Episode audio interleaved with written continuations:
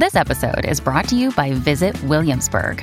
In Williamsburg, Virginia, there's never too much of a good thing. Whether you're a foodie, a golfer, a history buff, a shopaholic, an outdoor enthusiast, or a thrill seeker, you'll find what you came for here and more. So ask yourself, what is it you want? Discover Williamsburg and plan your trip at visitwilliamsburg.com. When you need mealtime inspiration, it's worth shopping Kroger, where you'll find over 30,000 mouthwatering choices that excite your inner foodie. And no matter what tasty choice you make, you'll enjoy our everyday low prices, plus extra ways to save, like digital coupons worth over $600 each week. You can also save up to $1 off per gallon at the pump with fuel points. More savings and more inspiring flavors make shopping Kroger worth it every time. Kroger, fresh for everyone. Fuel restrictions apply. Fala galera, beleza? Ó, Charla Podcast no ar. Vamos que vamos pra resenha, começando mais uma semaninha. Semaninha, uá. Tudo bem, Matheus Emanuel? Tudo certo, Bruno Cantarelli. Como é você tá? Tudo tranquilo? Tudo bem. Curtiu o final de semana? Curtiu o final de semana? É.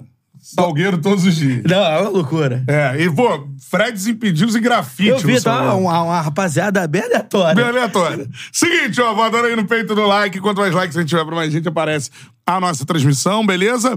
A parada é a seguinte: manda aí o seu chat, mandou o superchat, é prioridade. Superchat hoje destinado às vítimas, né, das chuvas no Rio de Janeiro. A semana inteira. Semana inteira. Exatamente. É um absurdo o que acontece na cidade.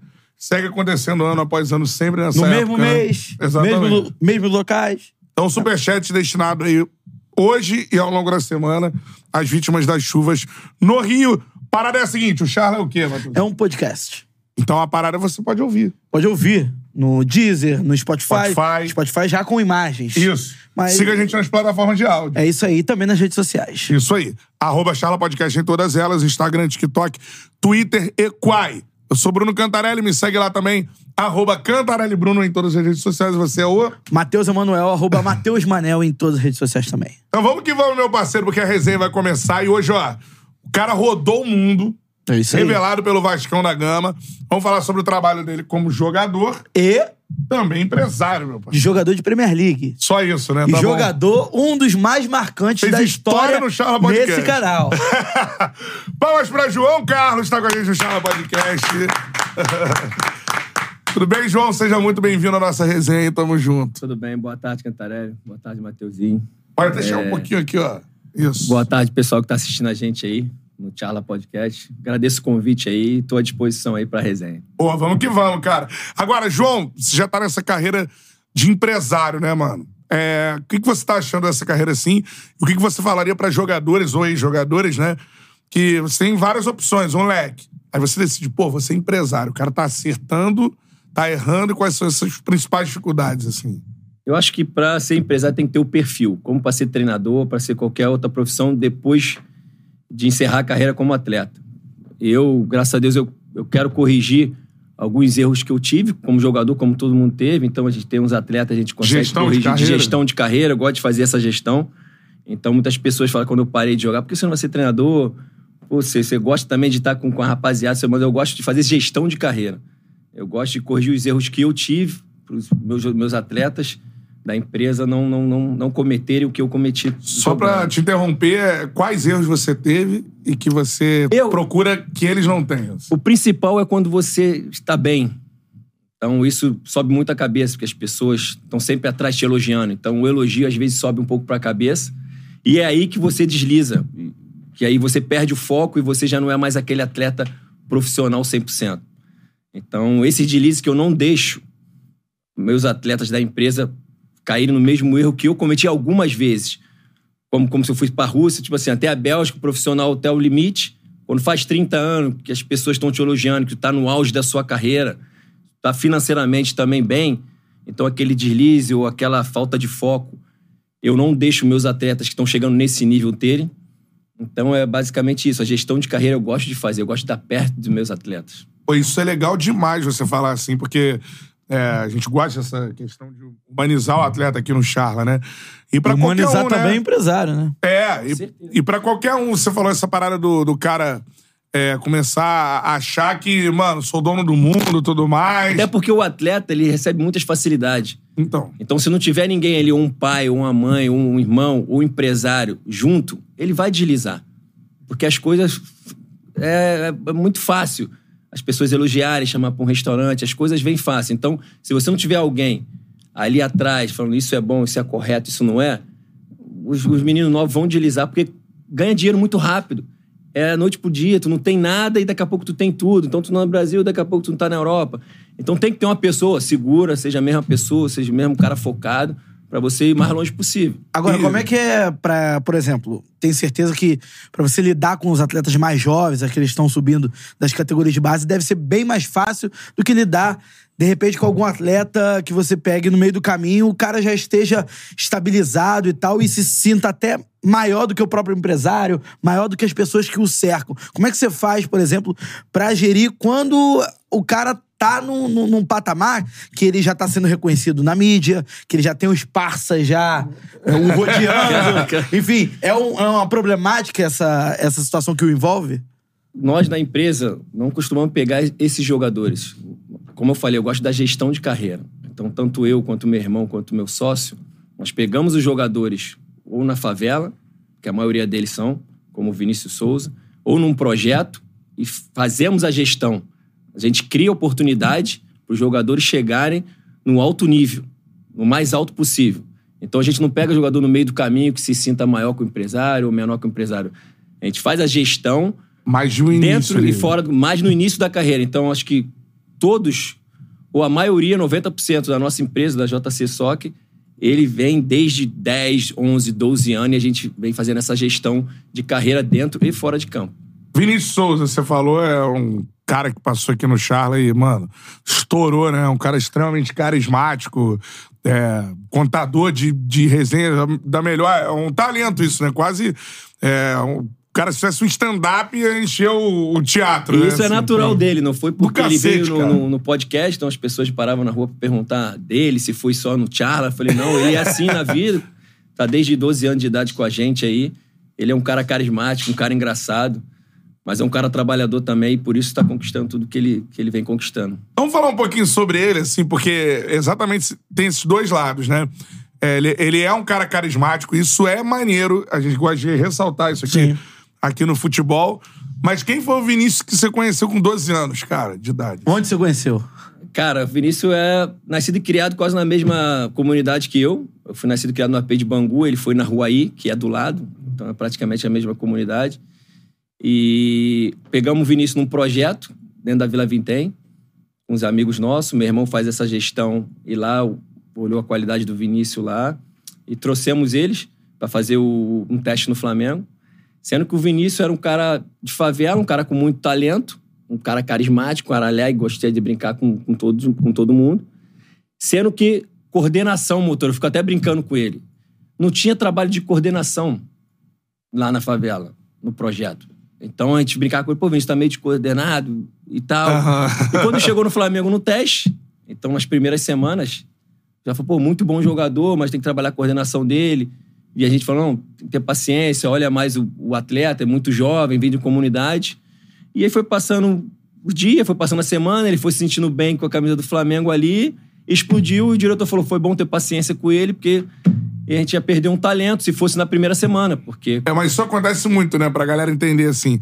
É, moleque da favela, moleque que joga bola pra caramba e tal, mas é uma coisa instintiva. foi E aí você tem que equacionar os movimentos E até ali, porque né? é o Flamengo. A pessoa sai de uma comunidade e vem fazer um teste no Flamengo, aquilo Tá ali é chegando- muito grande. Tá chegando sem pressão, né? Pra Ali jogar é uma pressão absurda. Então, eu acho que aquela pressão ali, qualquer jogador com 12, 13 anos sente essa pressão. Então, foi normal. Então, a paciência do pessoal lá dentro do Flamengo foi importante para ele fazer aquela adaptação normal. Jorge Jesus dali gostava explodiu. dele. Gostava não, era apaixonado nele. Só falava dele. Aí tinha vez que ele me ligava, porra, apaixonado nada, porra, botou no banco. Quando tinha... Calma, Vinícius, trabalha. Porra, e um dia, porra, essa história, porra, engraçada, eu fui no Flamengo, conheço o Juan, né, há muito tempo, de jogar contra, né, baixo do Flamengo. Aí estamos lá com o Juan, ele, pô, fica à vontade aí no Flamengo. Eu fui o treinamento, não pode vir, sendo como eu tava com o Juan, daquela varandinha ali do Ninho, vi o É o treino. do, do Jorge Jesus, era fechadaço. Fechadaço, sendo que eu tava com o Juan, olhei Você um é pouco do treino. privilegiado. ter Cinco minutinhos ali com o Juan, olhei o time, falei, pô, Vinícius titular. Não lembro pra quem, quem- contra quem era o Flamengo. Falei, cara, Vinícius vai titular. Que veio. Aí virei as costas, porra, obrigado aí pela recepção. Saí esperar o Vinícius lá fora. Pô, Vinícius titular, tudo certo, feliz da vida. Falei pra ninguém, peguei só na empresa ali meu sócio, meu irmão, que é meu sócio também. Falei, ó, isso vai titular, show de bola. O viagem, tamo lá, ouvi o Vinição titular, daqui a pouco sobe. Escalação no melhor na tela. Porra, Vinícius Souza no banco. eu falei, imagina a cabeça dele. Se eu fiquei louco aqui, imagina ele lá. É. Porra, ele ficou doido. Falei, Mas era tá um vendo? hábito do Jorge Jesus. Era né? um hábito isso. E não foi uma vez só, não. Ele ligava bem no treinamento.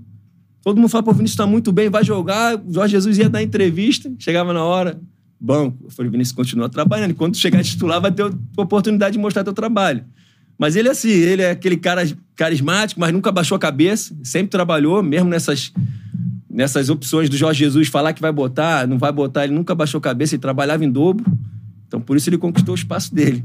Cara, e assim, é o que você falou, né? Muitos jogadores, eu, a gente trocou essa ideia com o Rodinei aqui. Ah, o cara é resenha, então o cara fica mais pá, a galera trata de uma forma diferente. Mas, cara, a gente tá olhando o Vinição crescendo na carreira, dando passos importantes assim. Onde tu acha que ele vai parar, cara, assim? Cara, espero que ele pare no maior alto nível possível. cara. Possível? O céu é o limite. Eu sempre converso com ele, todo jogo. Dois dias eu dou um dia pra ele pra descansar, no segundo dia eu ligo pra ele, a gente faz uma resenha de vídeo todo jogo. E eu converso com os Tá erros jogando deles. muito, né? Então, além de, de, de jogar muito, ele trabalha muito. Ele trabalha não só dentro do chefe do clube dele, É. ele trabalha fora, ele tem um personal dele. Ele fisicamente. É porque um- o mais então- o Sheffield não, não, não tá tendo uma boa participação esse ano na, Ele na trabalha- Premier, mas ele tá se destacando mesmo assim. O mais importante é um esporte coletivo, mas é um esporte coletivo também individual. Então É. ele cuida muito da- do corpo dele, da carreira dele. Então ele faz o treinamento dele específico fora do horário de treinamento. Isso aí é muito importante. Porque eu sempre converso com ele, tu só vai colher o que você plantar. E Você está plantando há muito tempo coisas boas. E agora é a hora da colheita. Claro que a plantação ainda não acabou. Ele vai continuar plantando pelo trabalho, pela cabeça, pelo profissionalismo dele. Mas ele vai colher muitas coisas boas ainda. Já tem sondagem de outros clubes da Premier League? Não? Cara, a gente não pode falar essa- se tem sondagem, se não tem, mas com certeza em breve ele vai atingir um nível muito alto. Se ele continuar, né, eu acredito que ele vai continuar nessa pegada, nessa concentração, nesse foco. Então as sondagens vão vir automaticamente. Tu acredita que, tipo, pra uma próxima temporada, por exemplo, é... Tem janela em andamento, né? É, Só dia 31 de janeiro, né? Então é ainda difícil tem, né? porque é meia temporada. é. O foco total é pro, pro meio do ano, mas futebol, as coisas acontecem muito rápido. É de um dia pro outro. E tem um Mas em breve, assim, o lugar dele, você acha que é esses clubes que de top da Inglaterra, top Tem 6 nível, eu ali? sempre falei pra ele, teu nível é o top 6 da Premier League. Mas você precisa mostrar o seu valor. E graças a Deus, hoje ele tá mostrando o valor dele, que ele tem condições de jogar no top 6 da Premier League.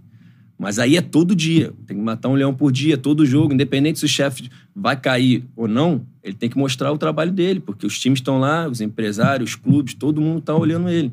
Porque ele tá se destacando muito. Por estar num clube que é de menos expressão, que está em último colocado, e você se destacar desse tipo de time que está em último, às vezes as pessoas estão desmotivadas, é difícil. o, que tira, o que dirá no time ajustado, né? Um time ajustado, um time que ajuda, eu acho que a tua qualidade sobressai muito mais. É, com Então, certeza. e é importante a gente dizer também que nessa posição do Vinícius, você tem o João Gomes, você tem o próprio, o próprio Bruno Guimarães. Tem o Danilo, Tem o Danilo. Então, assim, são é. jogadores é, que estão muito valorizados na Premier League da mesma posição. Ou seja, se um sair para um outro time, ah, sai pro PSG, outro sai pro Real Madrid, outro sai pro Barcelona, a possibilidade da- do próprio mercado da Premier League olhar para dentro da própria, do próprio campeonato inglês para buscar o Vinição também não é. é aquela famosa dança das cadeiras. Isso aí. Porque difícil, né? se sair um da Premier League, primeiramente eles vão olhar os que estão na Premier League, que já provaram que conseguem jogar dentro da Premier League. É isso. Então começa aquela. Agora, tu acredita, essa janela ainda tá em andamento? Essa ou pra, a próxima é mais o alvo de vocês, assim? Cara, o nosso alvo é, junto com o Vinícius, chegar no o mais rápido possível no alto nível, no Então, melhor time da Premier League. oportunidade agora- Se tiver essa oportunidade, a gente vai brigar por essa oportunidade. Ainda ele é tá possível? Ainda é possível porque vai de até 31. Mas é difícil, é muito difícil, porque ele acabou de chegar, o time precisa muito dele, porque, como vocês sabem, está em último lugar. A gente precisa sair dali e, pô, e o Vinícius é muito importante hoje no time, naquele meio campo ali. Mas, como futebol tudo acontece, a gente está preparado para tudo. Mas nosso foco, eu acredito que o foco do Vinícius é tentar tirar o time dessa, dessa última colocação, tentar sobreviver, tentar não cair ali no, no final da temporada e aí a gente pensar num, num passo mais largo. Vinição em breve estará no top 6 da Premier League. Não, isso aí é fato. Amém. Agora, acho Tem que, bola pra isso, a gente torce muito por ele. acho que é interessante a gente até. Você falou, bateu muito na tecla da gestão de carreira. É, acho que poucos jogadores fariam essa opção que o Vinícius fez de sair do Flamengo, é, assim, por conta própria. O Flamengo É. não quis negociar o Vinição. O Vinição veio aqui e falou que é, realmente estava querendo jogar, estava buscando espaço. Como é que se deu essa, essa saída dele do Flamengo, essa decisão? Porque, assim, é, muitos torcedores do Flamengo ah, pedem a- o re- pediam o retorno do Vinição. Agora acho que vai ser um pouco mais difícil. pediam o retorno do Vinição e tal, mas é, o Vinição decidiu é, sair do Flamengo para Pra buscar o espaço. Pra buscar um espaço. no potencial, E né? assim, e isso é muito raro. A gente vê quantos jogadores hoje é, né, preferem ficar no banco no Flamengo, ou no Corinthians, ou no Palmeiras, ou no Atlético, do que buscar o seu próprio espaço. Como é que foi essa decisão? Cara, o Vinícius, ele é um cara que tem muita personalidade. Então, a gente da empresa JC Soccer, a gente sofreu muito com o Vinícius batendo nessa tecla. Eu quero sair, eu quero jogar. Porque a nossa responsabilidade não é só a gestão de carreira. É dar oportunidade pro jogador se ele estiver bem no clube. O Vinícius estava bem no clube. Falou, precisa de mais alguns jogos no Flamengo. Sendo que estava ganhando tudo em 2019. O Vinícius queria sair para jogar. Então, essa pressão em cima da gente, somos empresário dele. E a gente ficou buscando o clube, buscando o clube. E graças a Deus, chegou várias propostas pro Vinícius. O Vinícius teve essa oportunidade do City. Sendo que quando o City falou que ia emprestar o Vinícius para a segunda divisão da Bélgica, aí que vem mais uma personalidade forte do Vinícius. Ele falou: Eu quero ir, eu quero jogar. Porque eu joguei seis anos na Bélgica na primeira divisão. E eu sei que a segunda divisão não é tão boa quanto é a primeira, como já é é. normal. É um país Então eu pequeno, falei, o Vinícius né? vai ter que dar algum espaço atrás, muitos passos, porque 2019, um cara que ganhou tudo Vai no sair desse time Flamengo. total do Flamengo aí. Flamengo, um Jorge Jesus, torcida, todo mundo falando, gosta dele, ele sair pra jogar, então foi mais uma personalidade muito forte dele, de confiar no potencial dele. Eu vou dar alguns passos atrás pra dar alguns na frente. E hoje aconteceu o que ele pensou antes. Mas claro que foi difícil no começo. Pô, vi Vinícius reclamar, porra, me ligando puto, e eu teve que mentir. Falei que limpei a arquibancada também, mas era mentira. Porra, João, vim aqui pra jogar, cara. Sendo que o povo europeu é muito humilde. Não tem essa, o cara que tem mais dinheiro ou não tem. Não existe isso. Então, o pessoal lá no, no dia de chuva, limpando a- os bancos lá, ele foi limpar com os jogadores. Porra, me ligou, mas me ligou aquela, aquela porra, tá de sacanagem, agora eu limpando cadeira. Eu falei, irmão, já limpei na primeira divisão, mas era caô. Eu tinha que segurar o homem, pô. É. Já limpei também, mano. Não tinha limpado ainda. Falei, cara, não tiver que limpar, limpa, irmão. Tu não quer jogar? Vai aí e mostra o teu, teu, teu trabalho. É, Eu pra avisei- explicar pra galera. Ele sai do Flamengo, comprado pelo Grupo City, né? E ele é emprestado a um clube Ao da... Lommel, da segunda divisão da, da Segunda Bélgica. vez- Ele contou essa história aqui que ele né, teve uma, uma moça que praticamente adotou ele, né? Botou ele. É, e ele chegou junto lá. A gente ficou dentro da casa da menina, que a gente ia pra um hotel. O clube falou: não, vocês ficam dentro da casa de uma menina que é esposa do doutor do clube.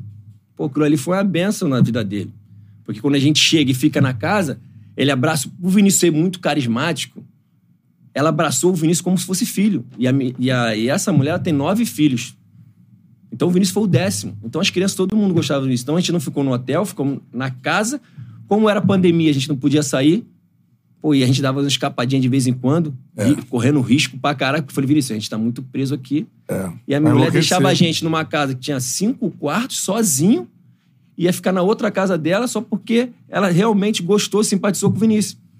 Então a gente ficou ali na casa, a gente trabalhava na casa que tinha um gramado, a gente fazia um trabalho, eu e ele, trabalho de coordenação, trabalho de bola, só pra suar mesmo. E de vez em quando a gente dava, dava uma saidinha, um pulinho na Holanda, um pulinho, e não podia sair. É. Sendo que a gente já tava agoniado ali na pandemia. Ela deixava até cidade o, pequena, ela né? deixava até o carro dela com a gente. Cara, essa Pra tu mulher... ter noção de um. E hoje é um dos melhores amigos do Vinícius. Já foi na Inglaterra, aí foi pra Barcelona quando o Vinícius foi pro espanhol. Que maneiro isso. Então né? virou uma família mesmo. Foi Caraca. muito legal essa história. Ele contou essa história com detalhes aqui, assim, né? De, do que essa moça fez por ele. Quase uma mãe dele lá, Quase né? uma mãe dele. Ele mãe passou, dele. e é um jogador de Premier League, passou um perrengue na Bélgica. Essa que é a parada.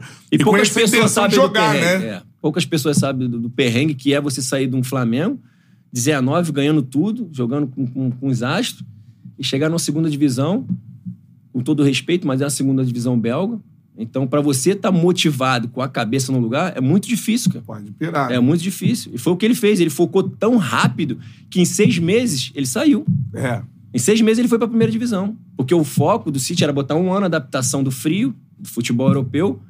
Ele tava tão focado que em seis meses não teve adaptação pra ele.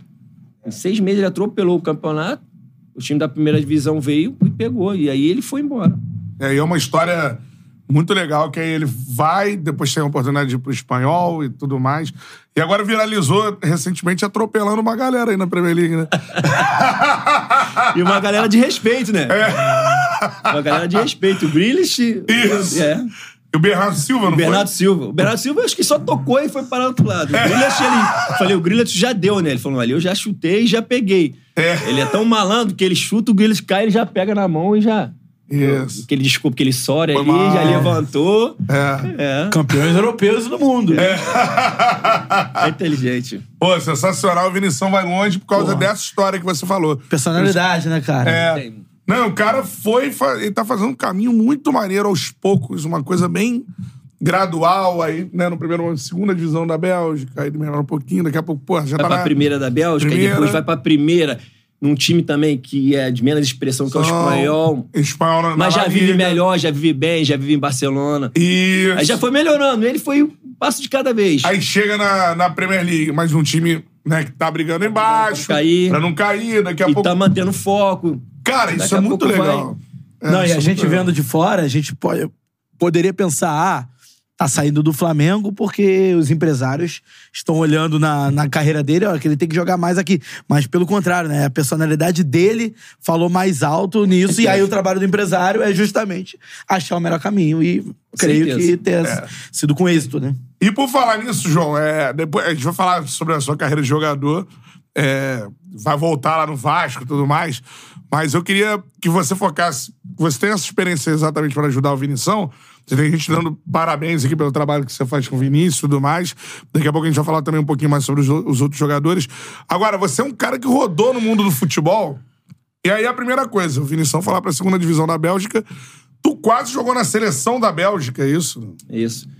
Porque quando eu tava no auge da Bélgica, que ele, eu tinha um timaço, né? Tirando o Kevin De Bruyne e o Courtois, que eram jovens. Você fala Moleques. isso? Negócio, pô, o João Carlos é maluco. Não, eram moleques, 16 anos, estavam no profissional ali pra completar o, o coletivo. Jogaram era da contigo ou base. você jogou com eles? Aí eles jogaram comigo. Muito mais velho que eles, né? Qual era o time? Genk. Genk, um dos maiores Genk times da Bélgica, Bélgica. é, né? um dos Tem o maiores Anderlecht, times. tem Tem o. Anderlecht, sendo que o Genk tá, tá no top 3 ali. E tem uma estrutura ali absurda. E esses meninos subiram com 16 anos. E a gente ficou ali, porra, trabalhando pra caraca. Eu já tava no, no auge, capitão, sendo que um time anterior, eu fui comprado do Genk, era o treinador que gostava muito de mim, Jorge Laker. Aham. E ele assumiu a seleção belga. E aí começou o burburinho do jornalista. Como eu, eu tinha a dupla nacionalidade, eu tenho, né? Graças a Deus eu tenho dupla nacionalidade. Então eu sou belga também. Então isso me ajudou muito. Então o treinador começou a sondar, começou a falar bem de mim nas entrevistas e veio aquela sondagem. Será João Carlos? Apareceu um tempo, será João Carlos na seleção belga? Será João Carlos? E eu fui crescendo, crescendo até que chega essa proposta do Anzi da Rússia. Ah! E aí eu fiquei naquela gangorra. É vou ou sigo na Bélgica e vou pra seleção. Vou pra seleção, minha família estruturada, todo mundo belga, todo mundo feliz. Ou vou na minha parte financeira, resolvo minha vida financeira aqui, mas vou também num projeto que é no escuro. É, pra que quem é não lembra- totalmente no escuro. O time do Roberto Carlos ainda sem o Roberto Carlos. Sem né? o Roberto Carlos, sem o Eto'o, sem o Tardelli, sem, sem ninguém. Eu fui o primeiro a chegar. Caraca. Então foi uma decisão muito difícil, porque era uma cidade. O Mar de Calá, nunca ouvi falar. É, como é que é o nome? O Anzi, pra quem não Anzi, lembra. Mar de Calá. Mar de Calá. Pô, eu falei, que time é esse, cara? Aí bota na internet. Aí guerra. República do Daguestão. Pô, guerra pra cá, guerra pra... O que, que eu vou fazer lá? Pô, chega em casa pra falar em casa. Você é estruturado. Estruturado, esposa. família, os crianças na escola, em frente de casa, o estádio a 100 metros, eu- era tudo perto. Então, a Bélgica já é pequena, né? Pequeno. Todo mundo feliz, todo mundo com dupla nacionalidade. Chega em casa, falei, é isso, isso, isso. A mulher olha pra mim, eu falei, "Ih, vai me xingar. Ela me olha e fala, se pintou é pra você ir, então vai. Aí eu falei, ah, se ela vai ficar bem com as crianças aqui, eu vou embora. A Caraca. parte financeira vai ajudar, fala, vai que eu seguro. Eu falei, não, se der errado, eu volto, Ela que eu tinha um ficou. mercado, É. ela ficou. Agora, é, em relação a isso, a gente vai falar do período do Anze, mas voltando um pouquinho, você falou De Bruyne e Courtois surgindo, 16 anos. Seis anos surgindo. Você tem uma foto recente com o De Bruyne aqui, né? É, então, fui visitar a- o CT, fui no jogo do City, e depois no outro dia eu fui convidado pra ir no, no CT. Aí, cara, eu fiquei até. Eu fiquei, essa história é engraçada que eu fiquei sem graça. Porque eu chego no CT, através do Fernandinho, eu conheci o Fernandinho também. O Fernandinho, não, fica aí, foi lá dentro, porque o Kevin tava machucado no, jogo anterior, que eu tinha visto, ele se machucou e ficou dentro no DM. Aí o Fernandinho ali me dando a moral, apresentou o Gabriel Jesus, aí a gente ficou conversando, me levou pro campo. Eles lá dando aquele trote, aquele miguezinho, e eu sentado. Sou eu sentado. Jornalista pra caraca do lado direito. Quando o Kevin sobe, o jornalista, foto, vídeo. E ele, em vez de ir pro campo, ele sabia que ele tava me procurando. Quando ele me olhou, ele vem em direção. E ali eu fiquei muito sem graça, porque as câmeras, É. foto, tudo viraram foco todo pra mim. Falei, Quem é esse cara? mano? Kevin, em vez de ir pro campo, vai falar com ele e a gente não conhece ele. Então ficou ali, aí ficou sentado ali o tempo inteiro comigo, porque ele já não ia fazer porque ele tava no DM. Aham. Então ele ficou o tempo todo sentado comigo, relembrando a história da Bélgica, eu chamava ele de Sprite, né? Que ele não podia beber na época. Ah, é? É, tem essa, tem essa resenha. Que a gente saía, aí às vezes na folga, eu não bebia cerveja. E de vez em quando a gente bebia uma caipirinha na folga. Aí tinha um, um restaurante latino na Bélgica. Aí ele ia com a gente, moleque novo, né? Aí bebia Sprite, só Sprite. Aí a gente falou, pô, tá apelido de Sprite. Aí ficamos relembrando e ficou rindo. Aí contei esse Fernandinho pro Jesus, aí ficou aquele grupo de brasileiros ali. Pô, resenha incrível. Mas eu fiquei sem graça, porque os jornalistas viraram a câmera e- fotográfica de filmar toda pra cima de mim. E eu não entendi nada. E eu querendo me esconder, mas não dava, porque o homem tava do meu lado. Caraca, mas, cara, isso deve ser, porque assim, a gente sempre traz a galera aqui falando sobre isso, né? Um cara que você joga na base, assim, você não tem noção. tem noção. Você Do que pode ele achar pode se que o tornar, cara não tem. vai ser bom ou não, né? Mas assim, E com todo respeito, não é um Ronaldinho Gaúcho, não era um, um Neymar que olha assim, pô, esse cara aqui não tem. Já era- cara. Era um bom jogador, diferente, mas não era aquele craque. Não dava pra prever. Não dava pra prever que ele ia se tornar o Kevin que ele se tornou hoje. O De Bruyne hoje ele é, pô, fantástico, o jogador é brilhante. E não era tão brilhante, era um jogador com muito potencial que falou, esse jogador vai evoluir muito. Aham. Ele vai chegar, ele vai, mas até onde eu não sei. Não dava pra prever isso, que ele ia chegar no tão alto nível que ele chegou. Aí do moleque em restauante latino tomava Sprite, Tomava agora é o Kevin De Sprite, Bruyne. não falava muito, tinha personalidade forte, mas era sempre quieto. Sempre É. na dele, escutava Talvez o sempre melhor na jogador dele. da história da, da Bélgica. Com certeza. Com certeza. Pra mim, com Lá certeza. atrás tinha o disparado. Wilmots, né? É. Tinha- tinha essa Tinha galera. muito, mas o que esse, esse menino fez, que hoje não é um menino, tem mais de 30 anos. já, pra mim vai ser sempre um menino, porque eu acostumei a chamar ele de menino, Cara, de é Sprite, muito o Courtois. Por exemplo, não tinha folga. Na Bélgica, não para, como é a Premier League. Então você tem 4, 5 dias. E eu faço aniversário dia 1 de janeiro, cara. E o que acontecia? A gente jogava dia 24, tinha folga até dia 2. Todo mundo sabendo meu aniversário. Eu convidava todo mundo pra ir lá pra casa, porque eles não podiam viajar. Então, todo, todos os jogadores iam por respeito por ser o capitão, porque na, na Europa os caras respeitam muito o capitão. Não só dentro de campo, fora também. Tipo assim, o capitão lá é realmente um líder. Então, quando eu convidava, tipo assim, era quase um chamado, não era um convite Convocação, né? convocação. E quando chegava lá em casa, minha casa ficava cheia, todos os jogadores. Eu tenho foto com Courtois, com meu filho com dois anos de idade no colo. Como se fosse o evento oficial do clube, né? Evento oficial, chega. Eu tenho fotos com um moleque com cara de criança mesmo, 16 anos, dentro da minha casa, com o meu filho no colo. Caraca, com a minha esposa, assim, na minha sala, sabe? Então é um negócio, pra quem vem de fora, muito grande, que pra mim não é tão grande por ter acostumado a conviver com eles pequeno. Então, uma resenha de amigo mesmo. Até quando eu vou pra Inglaterra, ou, ou se eu vou pra Espanha, fui encontrar uma vez que o Vinícius estava no espanhol, fui encontrar o Roberto Carlos também, que jogou comigo. Então. É uma coisa de amizade. As pessoas, caraca, tu tá com esse cara, faz um vídeo, manda foto. E eu não vejo assim, por ter lidado com esse menino com 16 anos, né, cara? Não, e o mais maneiro assim, é o que você tá falando. Se né? Você- pudesse prever, ele seria representante de De Bruyne, né? Ah, certo. Não, isso aí era certo. Imagina da Já assinava ali na hora os dois. Deixa a venda pro City aí, acabou.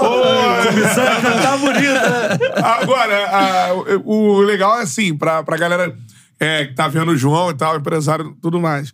O João era a referência do time, ele era o capitão do Genk. Esse tinha dois garotos subindo. Um deles era o Courtois, e você era o, o cara do time, braçadeira, E mandava. como eu falei, como era muito líder, E tudo passava por pô. mim. É. Então, tudo que eles fossem falar com o treinador, com a comissão, eles tinham que passar por mim, pra depois passar pro treinador. Porque ela cara- tinha muito essas coisas de respeito. O capítulo almoçou, só podia levantar se eu levantasse. Era, era muita coisa de respeito mesmo. O capitão levantou, o capitão manda sentar. Não é que manda, é respeito. Se o capitão sentou, todo mundo tem que sentar pra almoçar É. antes do jogo. Se levantou pra descansar o capitão, todo mundo vai. É. Então tinha essa coisa, essa liderança, esse respeito. Já teve E o- que enquadrar algum dos dois? Em algum Não, momento? nunca. nunca. É. E o tratamento dele, dele agora contigo no, no City, assim, né? Esse tratamento de. Caralho, era o meu capitão aqui de respeito. Cara, eu acho assim. que é um tratamento de respeito, sabe? Porque o cara vem falar com você naturalmente. E é um cara muito grande no É. mundo. E na Inglaterra nem se fala. Porque quando o cara sobe a escada do CT, é um absurdo. As câmeras, o... cara que ele subiu. E fora as crianças que estavam pra tirar foto. Então, eu fiquei sem graça porque ele deixou esperando um monte de criança, um monte de família. Falou, "Quer, vai tirar foto, depois você volta. Eu falei, não, eles vão ficar aí, fica tranquilo. Vamos relembrar. Sabe aquela resenha natural? Vocês Que aí- fizeram sobre o quê? Tudo, cara. O que você tá fazendo? Cara, é empresário. Pô, eu falei isso também pra ele, que vocês falaram. Pô, se eu soubesse, pô, tava aqui te visitando como empresário. Tá vendo? pô. Aí ele, porra, tá vendo? Eu falei, porra, cara. Olha só, se ele demora aí, mesmo. tô na área. Então aquela resenha natural, aí, pô, vendo com vários jogadores, amigos em comum, aí fala, pô, como é que tá o Marvin? Como é que tá esse? Como é que tá aquele? Então, a gente fala, pô, ele tá não sei aonde. Pô, ele lembra do latino, pô, só Sprite, tá tomando Sprite ainda. Ele falou, não, agora eu tomo coca, eu tomo, agora eu tomo suco. A gente, aquela brincadeira sadia, sabe? Não bebe ainda. Não, não bebe. É mesmo, mano? o Cara, cadastro. focadaço. Moleque Cara. tranquilaço. É a mesma pessoa. É mesmo? Só envelheceu. Mesma timidez. Mesma timidez, mesmo carisma. Ele já fica rosa, que ele é muito branco, ele já fica rosa. agora. E é legal porque as pessoas veem que é uma coisa muito grande. Falam, caraca, o cara tá com o Kevin. Pô, mas eu tô com o Kevin com 16, tô com o Kevin com 30, com a mesma coisa. Porque ele virou meu amigo. Já não é um jogador, já não é um cara que é um dos melhores do mundo, que é um cara que é referência. Tu bate uma resenha ali, de tanto que ele ficou ali tão à vontade. Eu toda hora empurrava ele, cara, vai tirar foto com o pessoal lá. Pô, depois, cara, tu tá aqui, tu vai embora hoje. Pô, vou ficar aqui. Ficou, aí trouxe Jesus, que pô, me recebeu É. bem, que eu não conhecia. O Fernandinho eu já conheço, já tem tempo. Pô, ficamos na resenha ali, foi, pô, foi maravilhoso aquela Pô, resenha. que cara. maneiro. E é isso que eu acho que deva, deva aparecer, né? Que o tempo passa, porra. Tu viveu na Bélgica. Caraca, morando na Europa. A Bélgica é né, um país espetacular tudo mais. Mas mesmo assim, né? Tu passar e ver um cara que, tipo, o De Bruyne hoje é top 5 sempre, né? Do, do futebol no Já há mundo. alguns anos. Já há alguns anos. É, agora é, não é top 3 do The Best dessa vez, mas assim, ele. Bola, ele é top 5 do mundo, né? Assim, tipo. E, e tu vê um cara desse hoje, assim, né? O cara ainda, porra, com aquele respeito de caralho, tu é o meu capitão, mano. Tu me ensinou pra caralho. Não, ele fala, e pior, ele falou pro Fernandinho, pro Jesus, pô, e eu fiquei todo sem graça. Ele falou, pô, pior que é verdade que esse cara tá contando, mano. E ela tomava Sprite, tinha que ficar atrás dele pra tudo quanto é lugar. Porque tinha esse negócio de respeito. Não é porque eu mandava, não, É. porque na Bélgica realmente tem esse respeito do capitão. Aham. É o que você falou, Cantarelli. É uma convocação, não é um convite. É. Pô, vamos ali na casa do, do Leandro ali fazer um churrasco. Todo mundo ia. Caralho, isso é foda. Então, naquela aquela época ali, a gente ganhou a Copa. Logo depois que Saipão, os caras ganharam o campeonato, porque aquele grupo era muito unido. Era muito maneiro aquele, aquela, aquele grupo do Genk desse ano. Pô, agora, quando assim, é, você não Genk zagueiro. E o Genk disputava, obviamente, né? Sempre foi top 3 ali da, da Champions Bélgica. League, né? Champions, Liga Europa, tudo mais, né? É, fala um cara que sim, que tu teve que marcar e fala, porra, esse cara aí, meu irmão. Pô, tem um cara que eu marco, desde que eu cheguei, né, antes do Genk, eu tava no louco, que eu marco e marquei vários anos, que era o Lukaku, cara. Pô, o cara tinha 15 anos de idade, 16 ele foi profissional do Anderlecht. Pô, pra marcar esse cara já com 16 anos, a gente fala, pô, esse cara não tem 16 anos, não. Mas é dele, tinha cara de criança realmente. Não, até hoje ele, ele- sempre foi um monstro. Em 2018 ele deu um Sempre trabalhinho foi um monstro. brasileiros, né? Aquele cara ali vai ser sempre o pô, mais difícil. Agora, no profissional, tem um cara que é meu irmão, nascido e criado no mesmo lugar que eu, que me nunca. Eu tive tanto trabalho igual esse cara na Rússia, que é o Wagner Love, cara. Meu irmão, tipo, cresceu no Vasco, pegava ônibus junto de Bangu, ia passar dia no Ario, parava ali naquele cemitério do Caju, atravessava para- a passarela junto. Ele, dois anos mais novo que eu, sempre que jogar na categoria de cima. Voltava e depois ele foi mandado embora porque o Vasco, ah, não sei se vai crescer, não sei, foi mandado embora, a gente continuou a amizade. Isso aí muita A gente não sabe. É, a gente tem um da respeito muito. É, quando a base do Vasco, Vasco. Quando ele faz o gol com, é, pelo Corinthians, gol do título brasileiro em 2015, ele chega e fala assim: aí, me falaram, me dispensaram porque eu era baixo. É isso. Eu fiz o gol de cabeça. Tem isso. É. Tem isso. Então, é, o- porra, é o irmão que eu tenho até hoje, a gente, se, a gente se chama sempre de Bangu, ele fala de Bangu, eu falo sempre, e aí de Bangu, como é que tá? é um cara que, porra, quando eu eu chego na Rússia, ele vai pra China, ele volta, pô, pra marcar ele, porque ele sai pelos dois lados, É. E ele é forte, ele não é alto, mas ele é forte, então tu não sabe pra onde ele ia girar. E eu falei, pô, Wagner, vai pro outro lado que eu vou, vou ter que dar, tu é meu irmão. Aí ele olhava pro outro lado, ele olhava pro outro lado, tinha um samba. Sabe quem é o samba? Dois metros de altura, o negão. Jogou Ah, Premier League. sei, vai- sei. Porra, ele falou, porra, João, prefiro apanhar do amigo do que apanhar desse negão aí. Pô, o negão era muito forte, cara. É, é. Então, porra, o trabalho que esse cara me deu, acho que eu tive tanto trabalho igual eu tive com o Wagner Love, cara, na Rússia. Outra história fora do futebol, tu vê. Tu pegando o ônibus de Bangu, Ah, pô, o mundo gira, não sei o quê, daqui a pouco campeonato russo. Isso aí. Anzi, CSK. Tu vai marcar o cara, mano. Uma resenha que tu vai lembrar lá atrás, com 12, 11 anos de idade, cara. Olha só. Caraca, foi surreal, mano. A É. vida do esporte, né? não é só o futebol, o esporte traz. Quando você sai do país, pô, te traz muitas amizades, muitas lembranças boas. E é esse caminho que cruza. Como é que eu tá na base com o cara com 11 anos e vai enfrentar um cara depois, 20 anos depois, na Rússia? Caraca. Cara, e agora, você disse que aceitou esse projeto lá do, do Anjo e tal, era uma grana boa e tal. Ainda não tinha o Roberto Carlos. E a chegada do Roberto Carlos? Deve ter sido algo Cara, assim. Tem tem uma história boa da chegada dele, por quê? A gente foi pra Turquia direto pra pré-temporada, a gente não foi na Rússia. Então eu fui o primeiro a ser contratado, fui direto pra Turquia, que a maioria do time russo faz frio e vai pra Antalya. Antalya é é uma cidade da Turquia É um que tem vários né? hotéis gigantescos, então vários campos de futebol, então tem estrutura pra botar três, quatro equipes. Então vinha da Ucrânia, da Rússia, todo mundo ia pra lá. E quando eu chego lá, totalmente desestruturado o time. Então, normalmente, quando tu chega num time normal de primeira divisão, os caras separam no hotel um lugar só pra vocês almoçar, só pra vocês jantar, pra ter resenha. Eu cheguei de manhã, vamos almoçar meio-dia, fui pro meu quarto, tô esperando a roupa chegar, roupa nada de chegar, roupa nada de chegar. Aí, pô, 11 mil, tradutor, pô, daqui a meia hora tem que estar lá num restaurante tal, que era muito grande hotel, falou o nome, desci, perguntei onde era o restaurante, cheguei lá. Aí eu chego no restaurante, um monte de criança, um monte de turista, um monte... Eu olhei, chamei o tradutor de novo, falei, Christian, por favor, onde que o Anzi almoça? Aí mesmo, falei, aí onde? Aí onde você tá? Falei, pô, mas almoça com os turistas? Falei, é, almoça aí. Falei, que isso, cara? Aí tu sai do game totalmente estruturado. E falei, caraca, mas será que eu fiz merda? No meio da galera, né? É, então eu já fiquei preocupado. Sendo que eu tô com aquilo na cabeça. Cara, aquele negócio era caô do Roberto. Não é possível. Aquele cara me iludiu que vai vir o Roberto já Carlos. começa a pensar, se eu vou receber, Pô, não como é vou? que o Roberto Carlos vai jantar? Que tô pensando. É. Porra, chegava na internet todo dia. Porra, abri o laptop. Porra, nada de notícia. Porra, terceiro, nada de... Porra, no quinto dia eu chego, abro o laptop. O Roberto Carlos conversa com o Anzi da Rússia. Eu Falei, cara, então era verdade. Cantor. É. Porra, me deu um alívio. Quando eu vi aquela notícia, me deu um alívio, cara. É. Porra, liguei na hora, minha esposa, eu falei, cara, eu acho que é verdade esse projeto. Porra, abre aí, É. ponto com gigante. Roberto Carlos conversa com. Porra, no outro dia ele assina. E a chegada, que ele foi ídolo da Turquia. Pô, a Ele chegada rebate. desse cara parou o hotel. Então, os turcos. Ele já é ídolo no mundo todo, o Roberto, mas na Turquia, principalmente, é como o Brasil, os caras amam ele. E quando chega o hotel lotado, pô, e tu vê um ídolo chegando, né, cara, pra jogar contigo. É.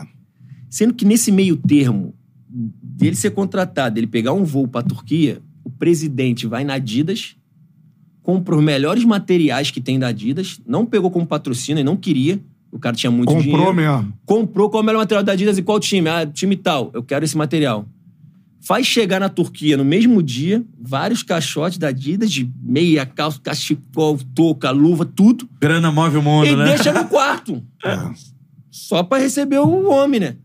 Pois tá lá almoçando, o Roberto chegando no outro dia, o hotel lotado, o lobby lotado, ele chega, né? Aí vai lá tirar foto, não sei o quê, e ele vem na, porra, na minha direção. E tu já tá como? Suando frio, né? É. Pô, o cara é o ídolo, cara. Porra, esse cara é absurdo. Falei, cara, o cara vai jogar comigo um sonho, né, mano? Cara, ainda bem que eu aceitei. Fiquei pensando. Aí tu falei, pô, vai falar com o cara. Aí tu fica. Como é que vai ser a conversa com o cara? Como é Mas que que ele. é brasileiro. Como é que ele é? Tu não conhece o, pô, o cara de perto, não conhecia ninguém, amigo em comum. Pô, ele chega na mesa. Ué, jogador, cara, tipo assim, na primeira palavra dele já me dá uma liberdade, um alívio Aham. absurdo. Ué, jogador, como é que é essa estrutura aí? E eu não podia falar se era ruim ou boa, porque eu não É, tinha tu vida. não- Caraca, quase falei nada. Falei, não, vai melhorar com a tua chegada, né, Roberto? Mas falando com aquela timidez. Tu vai né? jantar no meio dos turistas. Porra, quase falei, mas, porra, tinha intimidade, corpo ídolo, né? Preso, tímido. Cara, ele foi me dando liberdade na mesa, conversando aí como é que é. Pô, não sei o quê. Eu falei, pô, Roberto, não acreditei. Contei a minha história. Pô, eu vim pelo projeto, claro, financeiramente, mas porque ele falou seu nome. Então, por qualquer um queria jogar ao teu lado, mesmo que seja no final de carreira. Ou tu ainda tá bem pra jogar um ano, por um ano e meio aí, tu tava no Corinthians. Ele, não, pô, fica à vontade, vou te ajudar aí da melhor forma possível. Sabe, ele deixa muito à vontade. É um cara, porra, muito humilde. É um cara muito humilde. E aí vai pegando intimidade, vai pegando intimidade. Quando a gente vai jantar, tá lá a placa, Anzi grandão, reservado. Aí eu tomo um susto, né? O Roberto chega do meu lado, olha pro lado e fala assim: Porra, mano, a estrutura aqui é do caralho, né? Aí eu olhei e falei, pô, Roberto, te contar, mano. Foi 24 horas isso aqui, cara. eu tava jantando, tá vendo aquele povo lá? Eu almocei junto com aquele povo lá cinco dias. sozinho, cinco dias lá. Porque os russos ficavam misturados com a panela dele. Aham. E o único brasileiro, sentado com os turistas. Ele, porra, é mesmo, João? Eu falei, Roberto, pergunta o Grisha. Aí o Grisha, o tradutor, o russo, né? Poucas pessoas falavam inglês nessa época lá do time. Aí falava com o Grisha, o Grisha, pô, Roberto, aí deu sorte mesmo. Porque João passou um perrengue aí cinco dias. Se tu não chega, ele ia ficar mais um tempo passando esse perrengue aí. Porque, tipo assim, era janta ali um camisa azul, outra vermelha. Aham. Era realmente, pô, time de, de Várzea, né? nem de segunda, terceira divisão. Aí ele chega, todo mundo arrumadinho, Adidas do pé à cabeça, um negócio com emblemas e grandão, só a comissão técnica, só os jogadores. Aí ele, porra, ele fala que a estrutura era boa. Eu falei, a estrutura é boa por causa de tudo. Graças a Deus que tu tá aqui do meu lado. Você é a estrutura. Você né? é a estrutura. Ele fez a própria sorte. Aí quando ele chega, o negócio deslancha. É, agora, é, só pra explicar pra galera, o que tá, esse movimento da Arábia Saudita que tá acontecendo agora, né? Os times lá que param, não sei o quê, agora contratando vários craques. A gente teve isso um tempo atrás na China. Teve num time do Uzbequistão, um pouco menos, que o Rivaldo foi, né? E o Anzi na Rússia chamava essa atenção, porque, cara, do nada, você falou. A SAF lá, do mas nada. Contratou Roberto Carlos, Eto'o. Não, aí daqui a pouco o Tardelli é artilheiro do Brasil, eu vou trazer o Tardelli. Tardelli Eu falei, foi. O Jusilei América. chegou aí. veio o Jusilei, não, veio o Jusilei É, também. O Jusilei é. foi logo depois de mim, veio. Eu. Era destaque do Brasileirão. Destacão, destaque. É. Os caras só pegavam destaque. Aí pegou o melhor marroquino, que jogava na Bélgica, era meu amigo. Falei, pô, agora eu fiz uma família. Além de era o cara? brasileiro, Bussufa. Aham. Barak Bussufa, um baixinho, jogava muito. Já era meu amigo há muitos anos. Falei, além de ter brasileiro, eu tenho um cara que eu conheço há mil anos na Bélgica. É. Falei, formamos uma família aqui, tá unindo o útil ao agradável. Agora, eu, tô, agora eu tô tranquilo. Só que assim, não era um time nem de São Petersburgo, nem de Moscou. Daguestão, cara. Como é que é o nome da cidade que eu não sei? Calá. Martkala. Surreal. É, Pô, pra galera, eu tava até conversando fora, eu gosto dessas paradas. A Rússia, ela tem várias repúblicas, é um país só, é uma federação. Mas, como é muito grande, né? Das repúblicas, já cada um tem uma cultura né? diferente. É, é, e o Daguestão é uma de- dessas repúblicas que tem uma, uma cultura própria. Você imagina a Rússia, ela não, você vai imaginar muçulmano.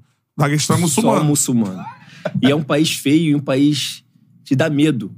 Tu chega no aeroporto, é uma pista só com uma casinha, parece tiro, não sei, um buraco numa casinha, tu já sai na rua. E aí tu já sai na rua com o exército na frente, o exército atrás do ônibus. É, é Sempre pânico, estado medo. de alerta, né? Sempre está de alerta. Quando o presidente falava que a gente tinha que treinar lá um dia antes, pô, aquilo ali ninguém queria. Porque ninguém A queria, cidade ninguém queria ficar em mesmo. Moscou, concentrava em Moscou, e pegava um voo, a maioria das vezes jogava e voltava no avião particular, porque ele tinha uma frota de avião, com avião próprio do presidente, a gente ia jogar e voltava no mesmo dia. E quem é Muito esse cara? distante de. É Suleiman Kerimov. Esse cara no Forbes já foi top 10, top 15. Esse cara era. Do um- mundo. É, do mundo. O cara era milionário Aí e falou, ele- mano, vamos. eu vou- acho que ele queria ser famoso, porque ele já era bilionário, mas era um cara. Um cara mais conservador. Um cara mais time, mais na dele. Eu acho que de uma hora pra outra ele quis ser famoso. Vou aparecer pro mundo. Vou, É. E pra aparecer, como é que eu faço? Contrato esses caras. E tanto que quando ele contratou o Roberto, ele deu aquele Bugatti pro Roberto, série 10, tinha 10 no mundo. saiu isso no Globo.com, É. saiu nas entrevistas aí todas. Tinham 10 carros desse no mundo. 10, porque era numerado, era número 1, número 2. Do Roberto, numeração 1. Acho que ele levou até pra Espanha, não sei se ele vendeu esse carro. Saiu a Caralho. reportagem. é. Quis brincar Tipo, de Shark Tank, tá ligado? Tem noção Aí o do cara carro desse quanto custa? Não assim? tem nem noção. Pô, 10 Não no tem mundo, nem né? noção. Tem nem noção. Galera vai Tem dar essa uma- reportagem no, no, no YouTube aí, com Vê se aí se certeza. financia. Cara, mas Vai essas paradas no futebol. Aí o cara lá na cidade, no meio do No Daguestão. meio do, aí quando ele falava, tinha que ir um dia antes, falei, cara, que eu olhava um pro outro, falei, Roberto, é o Quanto cara. tempo de viagem de Moscou pra. Acho que era uma hora, uma hora e pouca. Ah, pelo menos. Porque era avião particular também e era. Diretão. Era, to- diretão.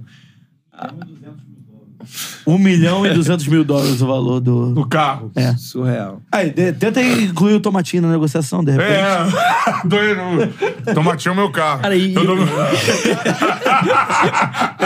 Entrada ali, vai o tomatinho e tal, a gente faz a composição. Dependendo, ainda vai chegar. Pô, é engraçado que eles Roberto, o cara é teu pai, mano. O cara te dá um carro desse. Porra, fala pra gente ir no dia de jogo. Continuar indo no dia do jogo, batendo e voltando. Porque o avião do cara é tudo primeira classe, né? Era tudo bancão grandão, aí mesa na frente. Então era o paraíso bater e voltar. Parecia que tu tava no hotel. Pô, no hotel. Aí tu, pô, ir lá dormir. Eu falei, é, mas que o presidente tá fazendo um hotel só pra gente, a gente tem que dar moral pra cidade também. Aí o presidente fez um hotel muito rápido, só pra gente também. O hotel ficava fechado. Aí quando a gente acostumou a ir um dia antes, a gente começou a, a abraçar o povo, porque a gente viu a humildade do povo. Então, é Sim. um povo muito pobre, que convive com a guerra até hoje, mil anos convivendo com a guerra. E aquilo ali era um desafogo deles de poder ver os astros e sair de casa, porque só guerra, só guerra. Quando a gente ia um dia antes, os caras botavam 15 mil no treino.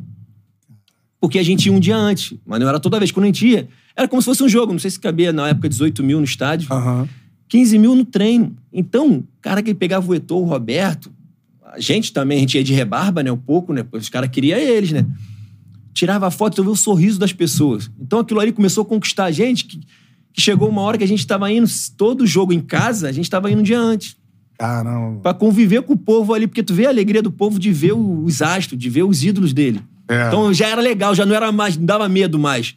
Dava satisfação de chegar ali, treinar e dormir no hotel, depois chegar pro jogo. É. Porque eu imagino que, que essa área, depois da, da fragmentação da União Soviética, e vários países se separaram na Rússia. A gente vê a guerra que tem agora na em relação à Ucrânia, por exemplo, que era a União Soviética. E a Rússia tem esse, é, esse receio, como tem vários, várias repúblicas dentro da Rússia, com culturas diferentes, que as repúblicas se separem também. né? Então aí fica esse clima de tensão ali, de. É, né? Porque tu chega no aeroporto, é aquelas trincheiras mesmo de areia, os caras de exército, tudo de fuzil, É. e a gente passando no meio.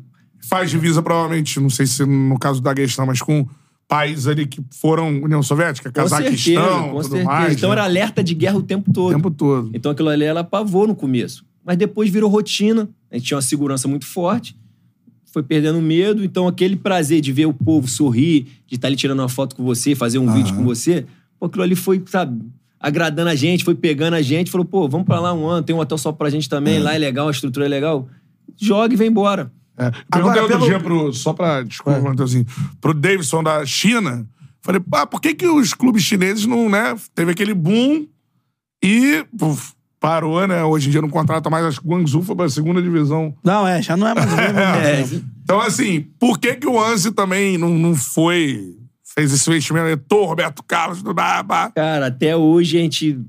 Não sei se o Roberto, que era pô, tão filhão do presidente lá do, do Suleiman, sabe, mas cada um fala com uma história. Assim, dois anos e meio, ele já atingiu o limite dele de ser. Porque ele ficou famoso no mundo todo. Era um cara só famoso no Forbes, por ser milionário. Então o cara ficou famoso por entrar no futebol e fazer coisa que nunca ninguém tinha feito até então.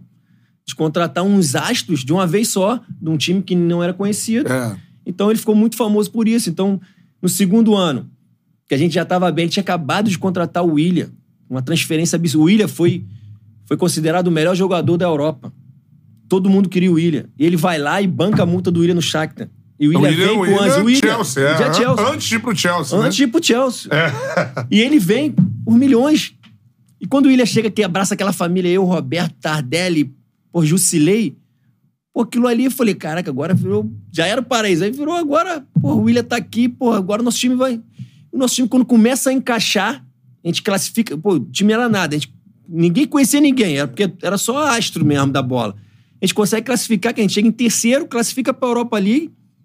Aí vai jogar, pega, o- pega o Liverpool, pega o. Foi o Liverpool, o Newcastle, não sei, nosso Cara. grupo logo depois. Então aquilo ali eu falei, isso aqui não vai acabar.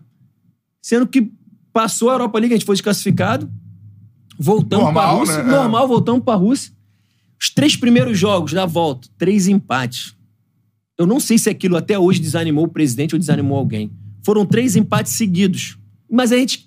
Sabe aquele jogo que se tivesse, pô, 200 minutos não ia entrar a bola, a gente massacrando, massacrando, a bola batia na tábua, 1 a 1 0 a 0 2 a 2 Era uma coisa absurda. Aí aquilo ali, não sei se foi desanimando, isso é a minha opinião. que ele, ele foi desanimando junto, chamou a gente na casa dele, uma casa lá que era defendida por, por- pelo exército, lá, uma casa muito grande. O cara, uma humildade absurda, o presidente. Chegou pra gente e falou: cara, agora o projeto vai diminuir. Eu vou começar a vender os jogadores. Se vocês arrumar uma proposta que eu comprei, vocês podem sair. Tipo assim, foi uma coisa que Do veio desanim- nada. Do nada. Agora, pra mim foi do nada, mas de repente pro Roberto, pro Etor, que eram os dois mais colados no presidente, por ser É. mais Já tava sendo preparado, Já assim, tava né? sendo preparado pra eles, porque em nenhum momento ele falou nada, não passou nada pra gente. Não, mas tem uma Então- justificativa do porquê ou não? Pra mim não tem justificativa por quê. Porque o time tava tão entrosado que o time ia chegar, Tava uma hora indo, né, ser campeão, evoluindo. tava indo, tava contratando, o time tava encaixando, e do nada teve essa resenha, pô, aí lança o Williams, acabou de chegar, ficou cinco meses, eu acho, só, vendido por Chelsea, não sei quantos milhões. Aí Tardelli vai pra China ou vai pro Catar. Aí daqui a pouco o Bussufa vai não sei pra onde. Falei, cara, vou ter que sair. Aí foi hoje o Jusilei o último a sair. O Roberto, para. Porque no segundo ano ele É. já tinha parado, já tava auxiliar do Gus, do Riddick. Ele já tava de auxiliar. Cara, o técnico era o. É o Gus Riddick. Cara. O brabo. Aí o, o Roberto já parceiro dele, né? De Aham. real, de auxiliar dele no segundo ano. Falei, pô, Roberto, tá tranquilo. Aí ficou o Jusilei, vamos fazer o quê? Vamos fazer, falei, pô, Jusilei, tem que arrumar o...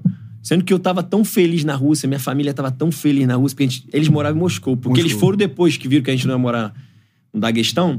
Eu falei, agora vocês podem vir que agora tá estruturado, tá todo mundo em Moscou. Eles vieram em Moscou. Então minha família tava muito feliz em Moscou. Eu falei, não quero sair daqui não. É. Falei com o meu sócio hoje, que era meu empresário na época, sozinho, que hoje é meu sócio, tocava a empresa.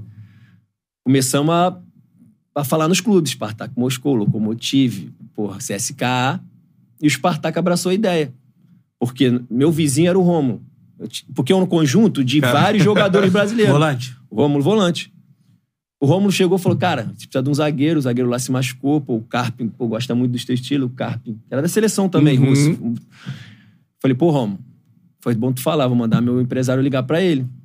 Ligou, falou, pô, Carpin, o Anzi tá se desfazendo, pô, o João Carlos aí pode sair livre, pô, livre entre aspas, porque o Spartak, pô, tem dinheiro, pode pagar o que, que o, que o Anzi pagou pro Genk, até um pouco menos.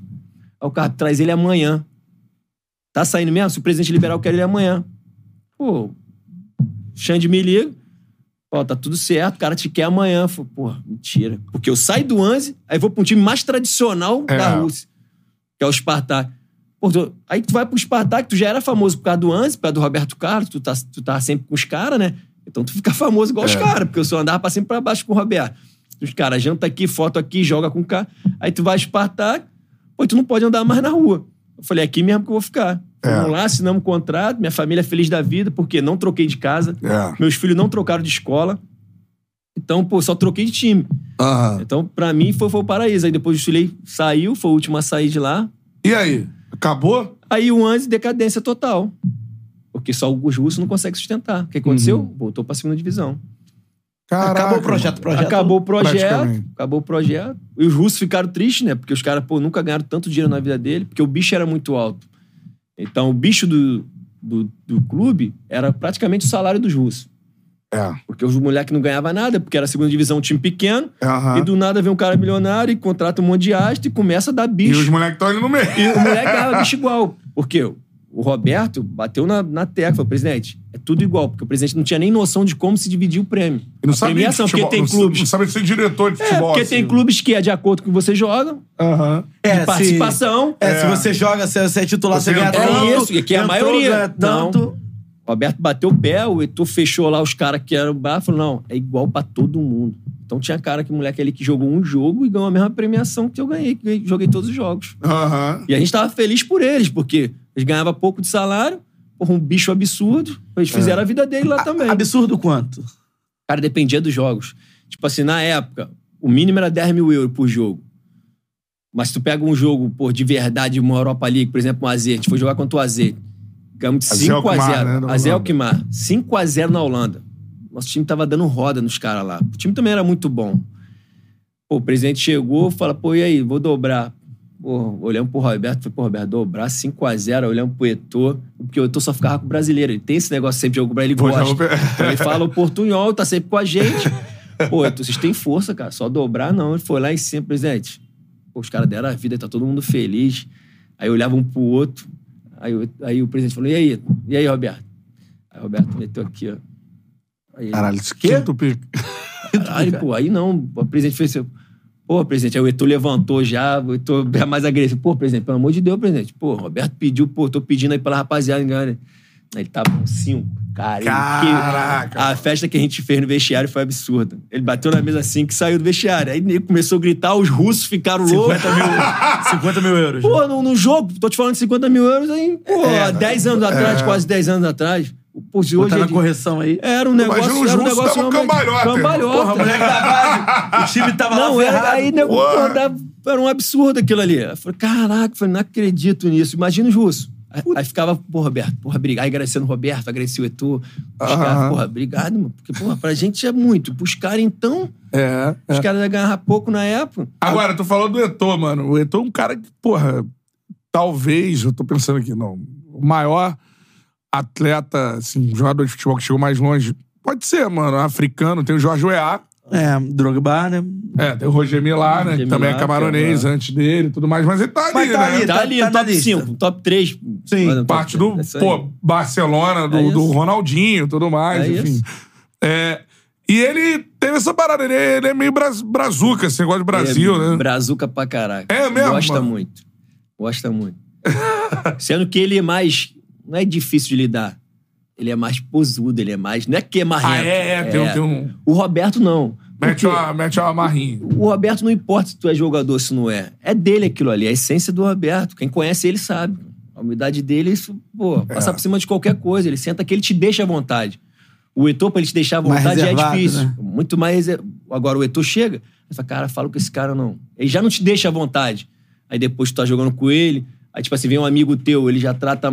Não é que ele trata mal, ele é frio. Aham. O Roberto não, pô. Tu fala que teu meu irmão chegou lá, ele, caralho, teu irmão.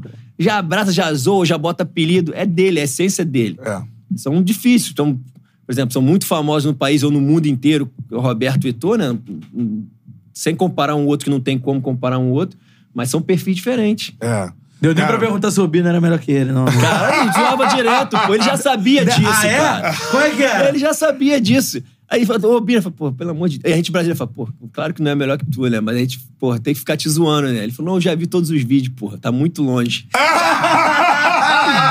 Nós falávamos, sabe, menino? Essa história já sabia há muito tempo. E todo o Brasil que jogou com o Eto'o falava isso, porque essa música viralizou aqui, né, cara? Caralho, E a gente que levou foda, cara. Mas foda ele saber. e- Saber e Foi ver os do vídeos. Obina. Com certeza, alguém mostrou.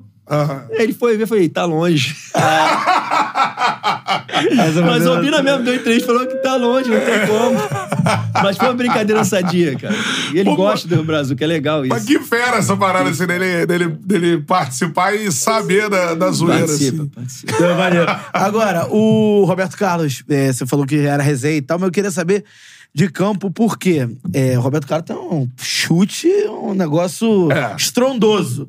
E não E- existe mais. É, não existe Não mais. existe mais nem 10% desse tipo de batedor. Aí, por exemplo, já aconteceu de você ter que ficar na barreira pra uma falta dele? Não. Nenhum estrangeiro ficava. Treinamento de falta, só botava os russos. e olha que ele não batia do jeito que ele. Porra, Bate no jogo. porra não. Ele Aliviado, começou a bater colocado, até porque, porra, a musculatura já não é a mesma. Acho que se ele, Ele der já uma tava porra. no final da dava. carreira. Mas ele dava, tipo assim, uma por treino. Uma ou duas por treino ele dava. Porque o nego pedia. O próprio russo pedia. É um Porque aquele gol que né? viralizou, aquele que sai da barreira e entra, pô, todo mundo queria ver como é que ele bate na bola. Brasil então ele França, vinha. né? Brasil e França é uma pré-Copa das Confederações. Isso. Era um torneio que era realizado Então antes ele- da Copa do Mundo. Isso. Então ele batia colocado, sendo que sempre as duas últimas, ele tá bom, e dava a distância. Aí vinha aquela passadinha pequena, vinha, Nossa. a gente só olhando, os estrangeiros todos aqui, né? Ninguém na barreira. E o russo pedia pra bater mesmo. Eu Falei. Roberto, mas tem que fazer a mesma curva, que se pegar aqui, a gente vai morrer. Aí ele vinha, sendo que ele não batia tão forte que não tem como. Sendo que a curva fazia a mesma. Ele tem uma técnica que é absurda. A bola é a mesma curva, sendo que o goleiro dava tempo de chegar, porque não saía aquela velocidade. É. Até porque se ele chutasse, ele ia estourar a musculatura, né? Já não era igual, ele já tava cascudo nessa Cara, época. mas imagina a preparação que ele deve ter feito, porque assim, é, eu vou até falar pra galera aí um- uma pra ver esse potencial do chute. Tem Corinthians e Real Madrid aqui no Mundial. Cara, Ele os melhores porrada, momentos do jogo senhora. é quase o Corinthians contra as faltas do Roberto Carlos. pô. Pode pegar aí. O Real Madrid abre o, o placar com a Anelka. É uma falta do Roberto, meu irmão. Acho que da, da linha do meio campo, ele, Lateral, pau, a né? bola É. bate no Anelka e entra. Então, assim, tu falou dessa parada muscular, que na reta final ele já, obviamente, sentia. Poupava, né? Mas ele devia, caraca, ter se preocupado muito com isso, porque pra ele ter essa potência de chute, de fato, a musculatura da coxa, principalmente ali, né? Absurdo. Tu olhar ele entrando no treino, porque o meia não passava da panturrilha, né? Aquela meia curtinha ali. Fala, caraca, Ele, porra. Caraca, tudo deixado a perna. Foi só da musculação agora. Nem na musculação ele passava. Aquilo ali é genético, aquilo ali era dele. Claro, ele, não trabalhou nem na muito. musculação. Depois ele precisava trabalhar, porque eu não vi ele passar na musculação. Cara, aquela, aquela perna coxa é, absurda aí meu vinha, batia na bola e não fazia força pra virar o jogo. Daquele. Ele jogava na minha frente aqui. Jusilei marcando igual um pitbull, né? Marcando pra caraca. Eu falei, o Roberto só jogava. Ele pedia a bola, o Jusilei vinha pedir e tu dava. Por exemplo, o Roberto não é igual o Romário, por exemplo, quando eu subi profissional. Se o Romário descesse, eu tinha que dar bola nele, mesmo se a melhor opção fosse do lado esquerdo. O Roberto não tinha isso. O Roberto descia. O Jusilei tava a melhor opção dar no Jusilei, ele boi, Tranquilo. ele tranquilo. Até, pô, na época ser muito jovem, né? De repente, se fosse também com 29, 30 anos, seria diferente com o Romário. Mas eu era muito jovem, então o, o homem descia, tinha que dar nele, não tinha como. Mas com o Roberto, ele descia e mandava virar o jogo, mandava ver sempre a melhor opção. Porque ele queria. O Roberto era o seguinte: ele pegava a bola e já lançava, porque ele tinha dois pontas muito rápido. O lançamento dele era quase perfeito, né? Ele foi mudando o Passava- estilo de jogo pra ficar ali. Foi mudando o estilo de jogo. Foi mudando. Tipo assim, ele, ele preferia que eu arrancasse com a bola do que ele sair. Caraca. Ele teria que voltar. Eu, eu já voltava no pique e ele não, ele já ficava ali, dois contos de guarda ali com o Guardando com posição, Samba, né? e eu conseguia sair um pouquinho. Mas tu não acha impressionante, assim, de você pegar, pô, esse jogo com o Roberto 2000 e 2009, não, 2011. 2011. 11, 2011, 2012. É. 2011, 2012. E todo mundo fala desse Ele, aspecto. ele, ele sai do Corinthians em 2010, né? Que ele sai do Corinthians no negócio do. do, do 2010, ele foi direto pro 11. É. Sai do Corinthians em 2011, depois do 2011, foi 2011. É, 2011. depois do Tolima. 2011. Porque, eu cheguei em assim, 2011, ele chegou logo depois. Pô. É, tu falou essa condição física dele de impressionar até, né, nem passou na academia e tudo mais. Mas não é impressionante um cara que jogou essa época, assim. Aí todo mundo fala, pô, o futebol evoluiu fisicamente, o chute dele tinha, era potência, né? Não tem ninguém parecido, né? Nem Chega perto. perto, cara. É o que tu falou, perto. Eu não vejo ninguém perto. É uma coisa que ele faz, fazia, não tô falando só do chute, não, desse passe que eu falei de virar o jogo. A bola perto do pé dele, com a idade que ele tinha. Ele dá um tapa na bola, alavanca que era aqui, jeito, né? que a bola. Tu tem que fazer muita força pra fazer e a bola não chegava. Então era a técnica que ele tinha aliado com a força, que era absurdo. Só ele tem. É o que tu falou mesmo, a musculação evoluída, com os trabalhos evoluídos, não tem ninguém nem perto. Com essa Caralho. batida dele, E os carrinhos? Da- dava ainda? dava muito. O carrinho ele Dava gostava, muito. lembra? Que o Não, ponta vinha assim, ele dava muito, carrinho. Dava muito. Carregava todo mundo. Até porque ele precisava mais ainda desse carrinho, né? Porque a velocidade foi diminuindo, o nego dava o tapa, ele já vinha pra dar o carrinho. Caralho, muito foda, cara.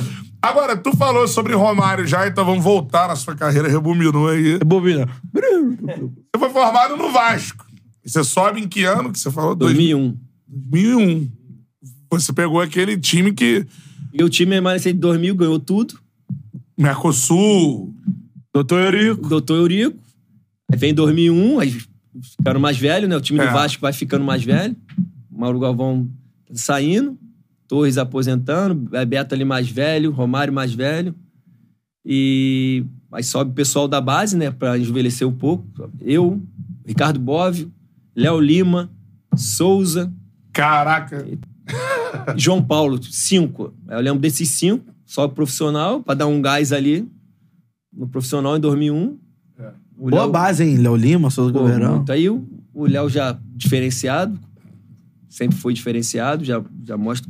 O cartão ali já, já assume a titularidade ali do lado do Juninho, do Juninho Paulista, né? E aí a gente vai, vai batalhando, vai brigando. O Souza mais difícil, porque tinha o Romário, tinha o eu, Bebeto e Viola no banco. Caraca, Então mano. tinha que ser um jogo muito específico. Eu nem lembrava que o Bebeto jogou no Vasco em 2001. As pessoas não, não lembram. Se tu pegar, às vezes, um jogo antigo. Saiu Edmundo, né? É, uns jogos antigos, aí tu olha a escalação, aí tu vai olhar o banco. fala, Cara, como é que pode, né? Tá o Bebeto Viola, tetracampeão do mundo no banco. É. Não, tu não vai lembrar. Tu nem passa pela tua cabeça que os caras estavam no banco no Vasco em 2001. É, o Viola eu lembro no, no gol do Pet. Ele, Olha aquele jogo. ele joga porque o Romário. O Romário tá machucado. Tá Esse machucado. jogo já é Isso é 2000. E um. Eu ganhei 2001 no, prim- no Carioca. Carioca. Eu subo depois do Carioca. Então, é, é, aí o Viola eu lembro, mas o, o Edmundo sai em 2000, né? Era Aquela É. treta toda, depois do Mundial ali. Aí. Mas o, o Bebeto eu não lembro. O Bebeto deve chegar depois ali, né? Ele chega depois do Carioca? Acho Eu que não sei se ele sim. chega depois do Carioca, eu não, não consigo lembrar. É, porque o Eu só ataque consigo é eu lembrar e Viola, eu, afinal, Eu né? tenho uns vídeos guardados, aí tu tá olhando e fala, caraca, o Bebeto, né? Porque eu lembro do vestiário ali, porque era molecada, e o Felipe, maestro, fica, com o Pedrinho ficava com a molecada, né? Gostava É. de zoar a gente. Felipe, porra, bobo pra caraca, você ficava sempre brincando com a gente ali. E, a- e a- e as estrelas pra cá, pela resenha de Copa. Como é que vai se meter numa resenha daquela ali de Copa do Mundo? Porra, Antigamente, pega a né? viola, Júlio Paulista, o cara é outro pentacampeão, outro tetracampeão. É. Porra, aí não tinha como, era muita, muita resenha. Aí a gente ficava aqui, os caras brincavam com a gente, sendo que era um pouco dividido, é normal, né? A molecada É. da, dos mais experientes. Agora, deve ter treinado muito contra o Romário. Até assumir a titularidade muito, né? Então. Também não demorou muito, né? Que veio o tal do, do Hélio dos Anjos. Hélio Joel dos Santana. Aí aquela briga, sobe e desce, sobe e desce. Aí vem o Hélio dos Anjos, que foi Ah. um anjo, né? Pra É. mim, particularmente. Bateu o olho em mim e cismou comigo. Nem lembrava que o Hélio dos Anjos tinha treinado o Vasco. Pouquinho, tá? Chegou e foi mandado embora. Aquilo ali foi só Deus que mandou botar titular e ir embora. Só pode. A missão dele foi a essa, missão né? dele foi essa. E ele chega, aí tava o Divan e Jed, titular na época, treinando bem, né? Falei, pô, não posso descer, que o Joel toda hora me descia e me subia. Posso descer, coletivo indo bem, dando a vida ali, sendo que não podia chegar no, no baixola, baixo- tinha que cercar. Até que o Hélio foi, coletivo, eu esperando, porque o colete, o me dava pro, pro reserva, né? Deu o colete assim pro Jed. O Jed olhou, ele estranhou também. Eu do lado assim, eu falei, cara, será agora? Saiu dando colete, não me deu. O colete foi pro time reserva. É, aí Tu falou, pô, ficou sem colete. Aí, aí, pô, falei, cara, será, mano? Aí ele vai, vai lá. Léo, o Divan, João, quando falou João Carlos, eu, cara, tranquei o dente, falei, oportunidade de ouro, mas que eu não posso sair mais, não. E a tua primeira dupla de zaga no profissional foi o Odivan. Foi o Divan. Caraca, maneiro isso. Foi o Divan. É, não, e é uma interseção ali, né, João? É, depois a gente fala sobre, sobre o Romário, você já deu algumas, algumas deixas do, É. do, do baixinho. Assim. Boas deixas. É. Cara, foi a interseção, a gente tá falando sobre isso aqui, Vasco é campeão carioca no ano seguinte, com a letra do, se eu não me engano, a letra do Léo Lima, Léo. gol do Souza, uhum. tá o 2003, Marcelinho. Pet, né, nesse time. É 2003 já. Depois já, foi depois. é. Mas é, o, é a, a mudança que o Vasco começa a cair, né? Era o Vasco que veio desses anos 90 aí. Acho que é a- uma das principais décadas da história do clube, É, né? Desde 97, né? 97, brasileiro. É, 97, ali, até brasileiro. 2000. 98 Libertadores. E depois vem 20 anos, que foge ali um pouquinho a Copa do Brasil, mas 20 anos de, de, de um momento bem difícil do Vasco, né? O que, que tu viu acontecer nesse processo aí, nesse ano de 2000? Cara, em 2001 e 2002, já, o problema financeiro era muito grave. Já era? De tanto que quem pagava o nosso salário praticamente era o Romário. Então o Romário emprestava dinheiro ali no Vasco e esse dinheiro vinha pra pagar salário Sério do jogador. mesmo, mano? Com certeza. Vinha do Romário. O Vasco já não tinha estrutura pra pagar o salário dos jogadores. O Vasco não tinha estru- estrutura. Então o Eurico pedia ajuda do Romário. O Romário sempre foi fechado com o Eurico ali e tinha pra isso. Então emprestava, era salário de funcionário, salário de jogadores, com certeza. E a, e a decadência veio aí. Porque quando tem problema financeiro, para contratar é mais difícil. Então começou a aproveitar os jogadores da base. E a galera de nome começou a sair aos Os poucos. de nome, alguns velhos aposentando, já ficando mais cascudo aposentando. Outros já não vinham pro Vasco e já não tinha aquele salário alto. É como eu falei. Pô, imagine o Vasco com quatro tetracampeões e um pentacampeão em 2001. É. Como tu- agora, como é que tu vai ver um Vasco desses 20 anos? Um, um pentacampeão ou um tetracampeão, um É, cara que sim. ganhou um título de expressão. Era Não tão forte, mais. era tão forte um vestiário, cara. Tu, tu olhava assim quando entrava no vestiário, era de impressionar, mano. Tu olhava pros caras campeão do mundo, cara. Cinco campeões do mundo, e tu olhava assim, os caras, mesmo vestiário que você sabe, era uma coisa legal. Então, nesses 20 anos aí, veio aquela decadência financeira e o Vasco fica agora nesse sobe e desce. Espero que a SAF aí agora também melhore É. um pouco, né? Gente viu bem no documentário do Eurico, né, que saiu agora, esse processo do dinheiro ir saindo, né? Teve a questão do Bank of America É. e tudo mais. Que todo aquele investimento que ele fez no, nos jogadores, até nos esportes olímpicos e tal, daqui a pouco começa a rarear, que é essa época que tu viveu, assim, de começar. E aí tu fala que o Romário emprestar o dinheiro. Veio do, do auge ali, contratações e tudo mais, pra um momento que desembocou em tudo que a gente viu depois, né? Assim. você foi muito difícil, até porque As coisas acontecem também porque tem que acontecer. Porque se o Vasco tá no mesmo patamar de 2000, eu não seria vendido. Eu fui vendido por 400 mil dólares. Eu era titular absoluto do Vasco na época. Porque eu era, eu era titular com o Odivan. O Odivan passa alguns meses, briga com o Isaías Tinoco, que era o gerente de futebol. Uma briga feia que teve no vestiário. É afastado. O GD entra. Aí eu fico com mais força ainda. Porque eu já estava ali com o Odivan. Então, assumo a titularidade. E aí, como é que um menino da base, que tem uma projeção muito grande, foi vendido por 400 mil dólares? Era problema muito financeiro. De tanto que o Eurico tentou pressionar, falou, pô, tá fazendo loucura. Pô, você tá jogando com o Romário, você tá jogando com o Juninho, com o Euler, tá jogando com vários, pô, tetracampeões, tá jogando com o Júlio Paulista, pentacampeão. Pô, tu vai sair? Posso te vender para um país muito melhor? Eu falei, pô, presidente, eu preciso ajeitar minha vida financeiramente, ajudar meus pais, preciso sair. Aquela baforada titular do, É, do charuto. Falou, é isso que você quer? Então pode sair da sala aí, pode arrumar a armada e ir embora. Quer jogar no Vai embora. Vasco? Mas é que eu falo, se tá na situação financeiramente bem, Ele prende. prende ou então pede 4 milhões de euros. Não é vender 400 mil dólares. Um jogador com a projeção com 19 anos sendo titular do Vasco. Jogando todos os jogos. Já tava de pires na mão, né? Com certeza. Ele já tava precisando daquele dinheiro pra fazer algum, alguma recompra ou pagar algum empréstimo. E eu fui. E graças a Deus ele, ele me liberou, né? É. Porque ali começou a minha carreira na Bulgária ali de vez. Caramba, aí tu, aí tu foi, foi rodar pela, pela rodar, Europa. rodar. Cara, e assim, o Bernardo me mandou uma matéria agora da Aham. Folha de São Paulo. E de setembro, 16 de setembro de 2001. Sob Sim. pressão, Bebeto e Romário revivem dupla do Tetra no Vasco. O Romário pediu a contratação do Bebeto Aham. né, na, naquela época e o Romário estava tretado, era o auge da treta dele com a Força Jovem. Sim. E aí. Já a- era o Bebeto em reta final de Reta final. O, Re- o Bebeto já estava quase um ano sem clube. Então. E ah, aí o Romário pede a, a, a contratação do Bebeto, e aí nessa matéria ainda expõe a briga do Romário com a Força Jovem, porque o Romário não aceitava ir nas reuniões com os diretores da Força Jovem e Era um tal. clima meio tenso nessa Como é que era essa relação do Romário com. Porque, assim, é, a gente sempre fala aqui da relação da torcida do Vasco com o Romário e com o Edmundo, né? Porque se a gente for falar em termos de conquistas, o Romário conquistou muito mais pelo Vasco. É muito mais, não, mas ele conquista um pouco mais. Não, mas, Porque o mas- Romário é. O Romário foi campeão brasileiro, o Edmundo também.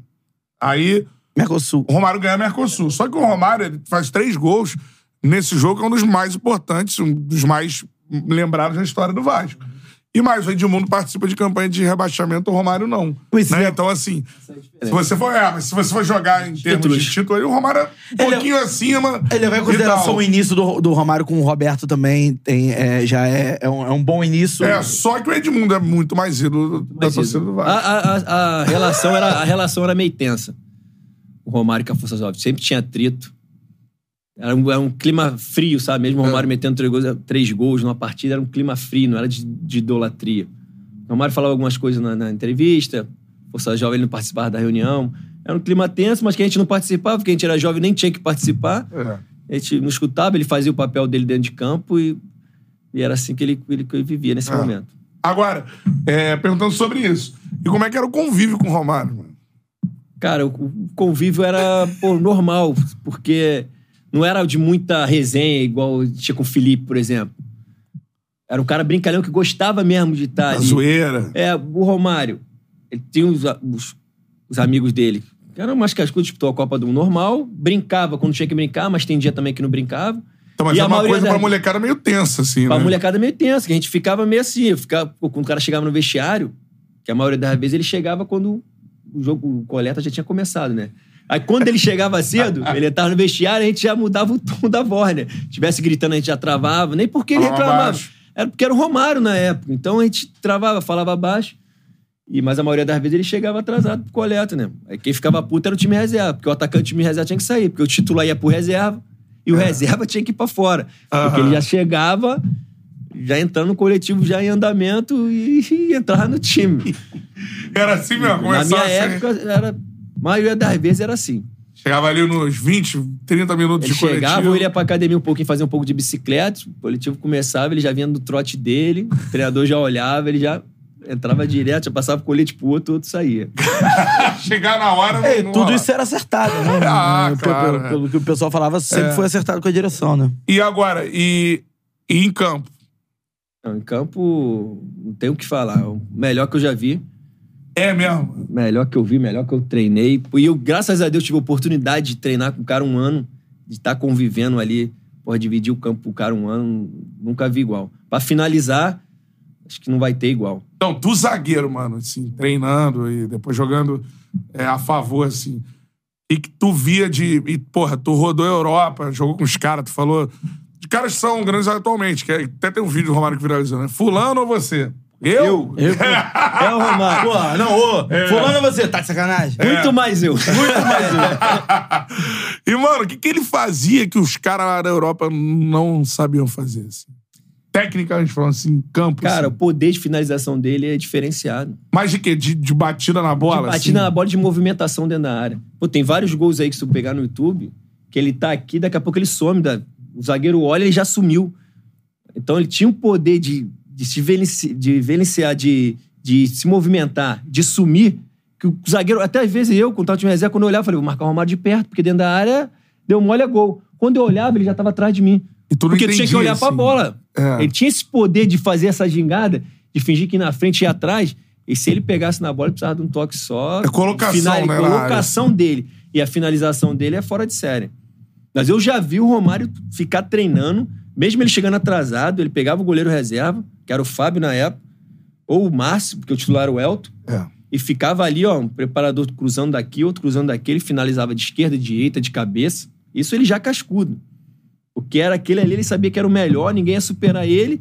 Ele fazia e treinava só aquilo ali. Caralho, Isso é era 2000 muito diferente. É, é diferente, né? Em 2001 ele foi artilheiro do brasileiro em 2005. Cinco. Cinco. Já tinha o Hum. quê? 40? 40. Já quatro anos mais velho do que já era em 2000, É, já 2000. era Sendo que ah, você falou, ah, ninguém jogava no Brasil. Tevez estava jogando, era o principal jogador do Campeonato Brasileiro. a na maior época, contratação da história do Corinthians. é, campeão, né? Ou seja, Jogava um time que cacete, venceu mais. É. E o Romário foi artilheiro com 40 anos. pô. Sempre foi muito diferente. Ele toque na bola dele, tu sabia que se desse. Piscasse o olho, não tinha outra oportunidade pra ele. Ele já fazia logo de primeira, então tu não podia dormir. Aí quando eu fui, eu assumi tem a a- titularidade, eu falei, porra, agora eu tô do lado certo. Esse cara trabalhando a finalização de biquinho ali, eu acho que é. a- com. Ele, ele, o raciocínio dele é muito rápido, né? é. O poder de finalização dele é muito rápido. De forma ele vai bater, vai tirar do goleiro. Se não der pra tirar do ele, ele dava um biquinho. Ah, não, o biquinho ele cavava. E ele já deu algumas entrevistas falando que marcava de um, um- um bico da grande área até o- a outra ponta. É. Que aí ficava marcando ali pra é, não sair dali, porque ali ele sempre te- teria condições de, de finalizar, Finalizar. melhor, né? Pô, isso é muito foda, né? E, e aí, de fato, é. Tem, pô, a página lá, sempre falo, ensina Romário. Ele é um absurdo, pô. Porque todos os gols perdidos têm um feito, Feito pelo Romário. Romário daquele É jeito. daquele jeito. No Verdade. mesmo lugar. No É. mesmo lugar. Cara, é De esquerda, foda, de né? direita, de cabeça, saindo, driblando o E tu goleiro. vê que é erro do cara mesmo. O cara perdeu o gol porque ele é pior. Se fosse o Romário, faria Com aquele gol ali. certeza. não que ele não tenha perdido alguns gols Perdeu, da área, todo mundo é. perde, ninguém, mas o poder dele é muito diferente. É, Eu acho que contra a Itália na final da Copa, ele perde gol pra caramba. Não, às vezes ele perdia um gol, às vezes tava no treino assim e falei, é saco, dá virar as coisas dele, perdia. É. Porque O cara não vai fazer todos sempre, É. mas faz a maioria. Maioria. E mesmo ele perdendo, tu sabia que ele fez a coisa certa, ou o goleiro fez um milagre, ou bateu na trave e saiu, porque É. ele, fazia, ele era diferente, muito diferente. Ó, tem superchat na tela do Rafael Teles. Pergunta se ele tem alguma resenha com o Fábio Goleiro. Cara, só tem uma resenha com o Fábio Goleiro. Me ajudou na época de chuva. Sabe por quê? Porque minha chuteira trava alta, não tinha patrocínio na época, ele já tinha, então todo, todo jogo chovendo eu jogava com a chuteira do Fábio, da Nike, lembro até hoje, uma chuteira de trava alumínio. O Fábio falou, pô, vai lá, minha mulher. O Fábio também era um pouco mais velho, o Fábio é um ano mais velho, o Fábio é 80, né? O Fábio é um ou dois anos mais velho. Eu sempre joguei com a chuteira do Fábio e ficava nessa resenha, né? Pô, Fábio, não vou precisar mais da tua chuteira não, pô. É, agora já. Chovia, eu já pensava no Fábio. Vou- Eu já vi pegar a chuteira do Fábio reserva e me dar a chuteira do Fábio. Diferença, futebol. Caralho, futebol é. Futebol antigo, por exemplo. Futebol antigo, que acabado de subir. Atualmente, atualmente, por exemplo, qualquer jogador já tem. Tem qualquer jogador de 13 anos de idade. Um jogador profissional que não tem um patrocínio pra pegar uma estrava alta. É. Agora, ó, tem, tem mensagem também, ó. Pergunta pro João quando ele, Souza Caveirão e Ricardo Bóvio tacamos uma bomba de fumaça no quarto do treinador. Luiz Antônio, pai dele. João só chorava que seu Chaves ia mandar ele embora. Ter essa Caralho, ideia. quem esse aí puxou essa resenha aí, cara? Foi o Bruno, Bruno Garcia. Garcia Já, Leite. cara, já sabia, cara. Esse é Valeu, Bruno. Tamo junto. Traíra, hein, cara. Pô, cara, Copa São Paulo, cara. O Material São Paulo, aí tá eu, Bruno Leite, Souza, Léo Lima. Pô, os caras rei de fazer merda, né? É, imagina. O que eles jogavam dentro, eles faziam merda fora. Gente, muito amigo ali fora, resenha. Pô, Luiz Antônio, pô, paizão, paizão que eu tive na base toda lá do Vasco. Era me ajudou técnico do muito. Vasco Era técnico do base. Vasco da base, me ajudou muito. Cara que eu sou grato até hoje. E aí ele tá no segundo andar aqui, a gente tá conversando. E, pô, o Souza olhar, nada de falar nada, estamos conversando. Daqui a pouco eu tô vendo eles tirar um negócio do bolso assim. Eu falei, pô, que porra é essa? Uma bomba de fumaça assim, pô, Souza dá, o Léo acende, ele vá, joga no quarto do Luiz Antônio. O Luiz Antônio começa a pular, tá pegando fogo, tá pegando fogo, e a gente, ó, pum, sai correndo. Caralho, falei, ah, vai dar merda não. Vai dar, sempre tem alguém que vê. Ah, é. Vai lá, Luiz Antônio desce, vai na gerência, pede a câmera, pede não sei quem, todo mundo vai, daqui a pouco vai quarto de um, um por um. Já sabia todo mundo. Puta, Daqui a pouco reúne. Caraca, eu, porra, esperava isso de você, porra, falando pra mim, porra, Luiz Antônio. Caraca, eu esperava de você logo Seu comigo, pai na bola, caralho. assim, né? Porra, eu falei, caralho, fudeu, mano. E pensando já. No... E o que o Bruno Leite falou é verdade. Meu pai, que falecido pai, que Deus a tenha, porra, era muito. O Bruno Leite conhecia, ele era muito rígido. Fala, cara, tu tem que ser profissional, larga os caras, tem que ser profissional. Pô, mas os caras são amigos, estão ali, mano. Aí eu falei, cara, meu pai vai me matar, mano. Aí o Bruno, calma, cara, não vai dar minha porra, meu pai vai me matar por ficar me zoando. E o Léo, tranquilão, o Souza rindo, tranquilão. Por quê? Ali era o, o dorsal do, do time. Era os cinco que realmente ali estavam indo pra uma fase da Taça São Paulo, que era uma fase difícil. Não sei se é pegar o Grêmio, é pegar um time grande. E pra tirar os cinco de uma vez, ia ser complicado. Então o diretor veio, acalmou o Luiz Antônio. Ah, Pô, Luiz Antônio, os caras são importantes pro time, porra, dá uma punição pros Vai caras punir todo mundo ou não punir Ou vai ninguém, punir né? todo mundo, punir ninguém. E aí ficou naquela. Cara, depois eu vejo o que eu faço por você, porque a vontade de mandar vocês pro Rio agora. Esculachou a gente, xingou a gente pra caraca. Porra, no final ele, cara, vocês vão ter que dar a vida a gente lá no jogo. E depois a gente conversa, caralho, depois eu, porra, vou mandar vocês pro Rio, ameaçando a gente, mas aquele jogo ali não não podia. dá. Porra, quando a gente por sai- Isso que, por isso que era Pô, quando a gente sai dali é um alívio do caraca, mané. Aham. Aí o- esse Bruno Leite falou assim: Cara, seu Chaves ia te matar. Imagina tu chegando com a mala no Rio de Janeiro, filha. Aí fomos pro jogo, não sei se a gente ganhou, se a gente perdeu, se a gente jogou pra caraca esse jogo lá. Aí foi amenizando as coisas, a gente ficou no sapatinho. Aí fomos até o final da taça. Mas por que a bomba de fumaça? Porque eles gostavam de fazer merda. Porra. Simples assim. Cara, se eu te contar a história desses caras, pá, tu não acredita. Então vai, pô. Esses caras foram parar. Léo Lima e Souza. Irmão, eu fui vendido. Ah, em 2002 pra Bulgária. Eu chego na Bulgária, primeiro ano, campeão, recorde de vitória, eu feliz da vida numa paz. Time com- vai pra Liga dos Campeões, tem que contratar, vão contratar mais brasileiros. João Carlos vai bem. Quem que o CSKA contrata? Léo Lima e Souza. os dois Os caras foram me perturbar na Bulgária, irmão. Os caras me chegam na Bulgária. Eu falei, não acredito, irmão. Cara, me perturbaram na base, me perturbaram no profissional. Agora, porra, eu na. Beleza. Tamo lá e, porra, os caras jogam pra caralho. Léo já chegou lá, já tomou o pênalti do búlgaro lá da seleção. Os caras acabaram lá. Puta. Os primeiros três semanas. Aí tinha que pagar uma luva muito alta pros caras, os caras não pagaram. Eu, Pô, Léo, só pô, os caras têm que me pagar, não sei o quê. Sendo que lá tinha um negócio de multa. Não sei se era 50 dólares por peso ou 100 dólares por peso. A multa era alta. Pô, os caras já, pô, meio largados já, já puto, os caras não pagavam a luva, treinava pouco. Pô, acima do peso um quilo. Os caras, toma ali multa. Toma ali multa. Um dia, eles ficaram pouco tempo. Uns dois meses. Na terça-feira, coleta, o Souza sente. Não sei se foi ponto sente alguma coisa. Beleza. A gente confiou de nada.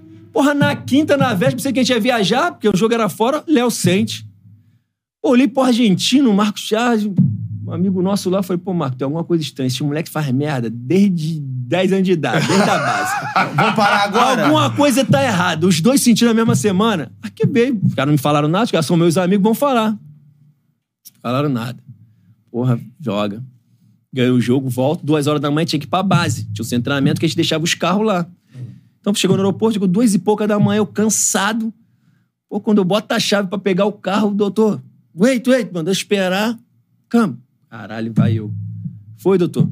Cansado pra caralho, tem que ir pra casa. Porra, olha o que seus amigos fizeram. Sabe o que os caras fizeram? Eles quebraram a balança. Caralho. Eles não foram pro jogo pra ir lá quebrar a balança, que eles estavam com raiva dos caras porque tava tomando multa, cara. Multa por. Sem, Por quilo. sem balança, sem multa. Porra, você, não, acho que ia fazer rebeldia, mano. Irmão, eu falei, ah, na moral, mano, no outro dia eu falei, porra, não acredito, mano. E pior, vocês sempre me botando na bola. Já foi lá, o treinador, que era meu parceiro. Porra, agora aqui, mano. Na Bulgária. Ah, Foram te Bulgária- achar lá. Não, e mano. como. se- Porra, eu falei, agora é a última, não é possível. Porra, a pior de todas. Passa um tempinho, não paga a luva dos caras. Os caras cobram, não paga a luva, não paga a luva, paga o salário, não paga a luva. Os caras, em vez de me avisar, pô, não vou avisar nada. Com medo de eu falar alguma coisa, não me avisaram nada. Sexta-feira, o jogo era sábado, tinha que estar lá duas horas pra viajar. Porra, uma hora, nada. Duas, nada. Duas e meia, nada. Eu olhei de novo pros caras, os caras me olharam e falei, fazendo outra merda. Pô, os caras treinaram a semana toda, não tava machucado. Pô, os caras faltar jogo. Irmão, os caras saíram fugidos. Os caras foram de... Eu fui saber da história depois.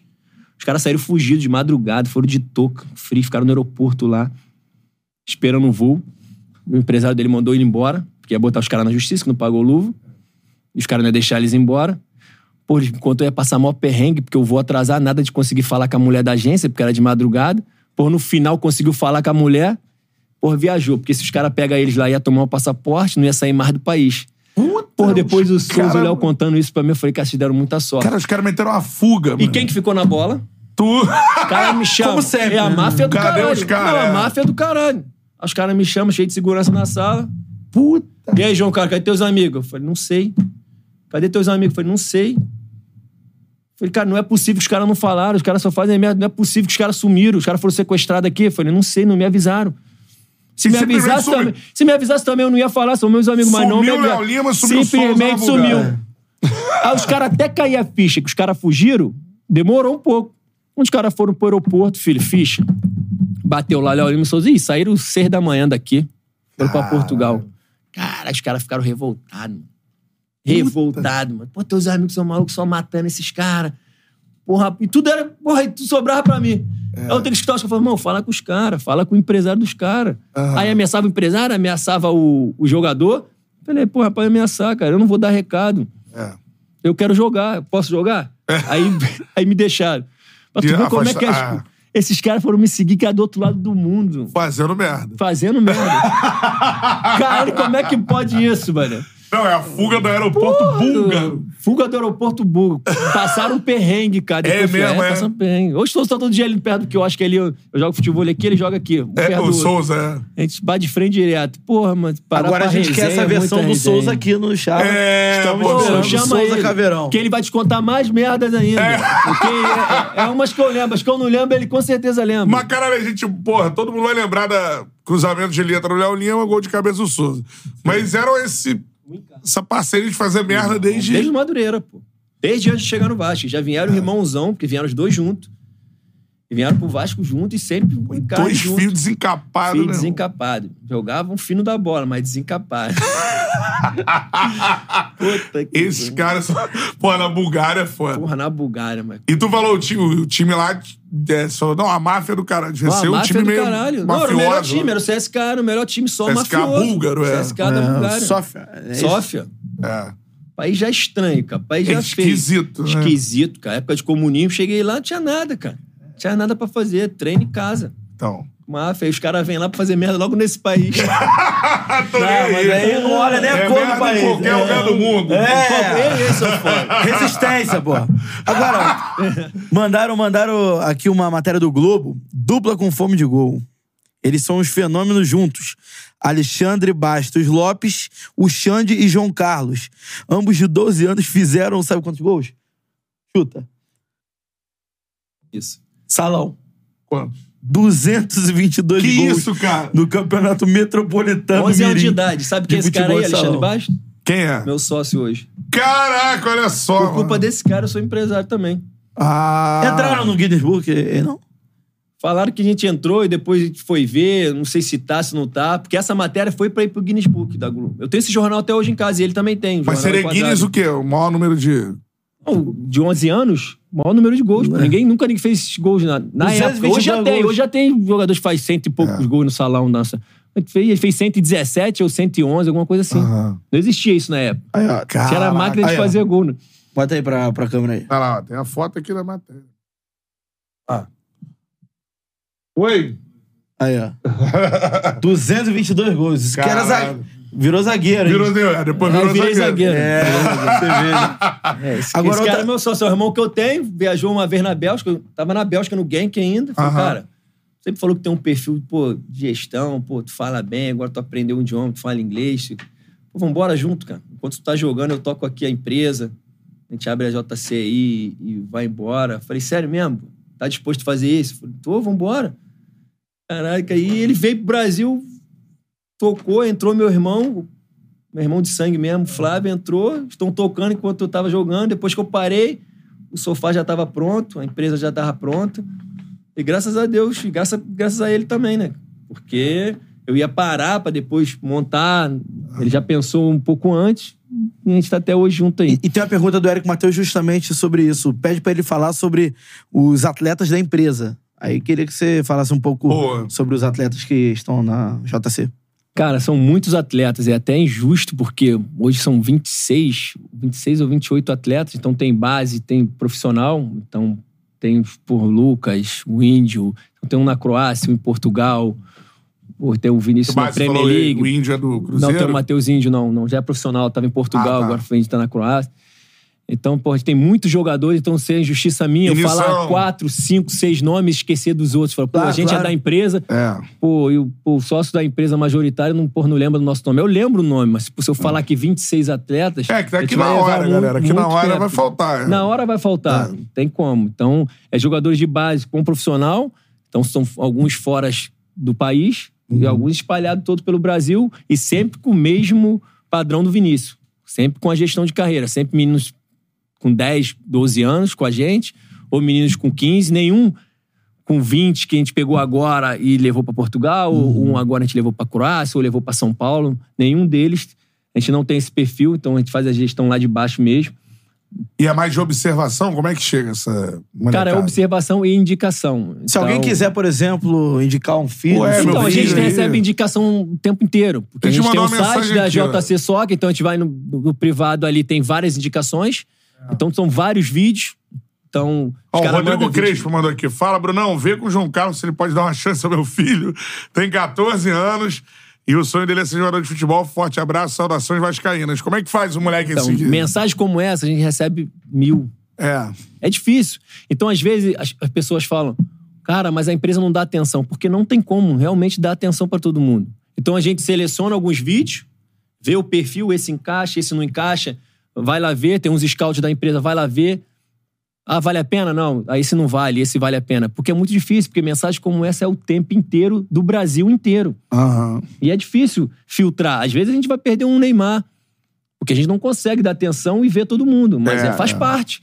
A gente tenta selecionar e ver o que tem perfil, manda o scout ir atrás, olhar. Se for, a gente abraça. Se não for, a gente Aham. vai ser sincero com o pai, ó. Não tem condições. Sim. Porra, bota pra estudar. Eu já falei várias vezes pros meus amigos. Já mesmo? Por que isso? Já. Foi, cara, quer sinceridade? Tem condição? Tem.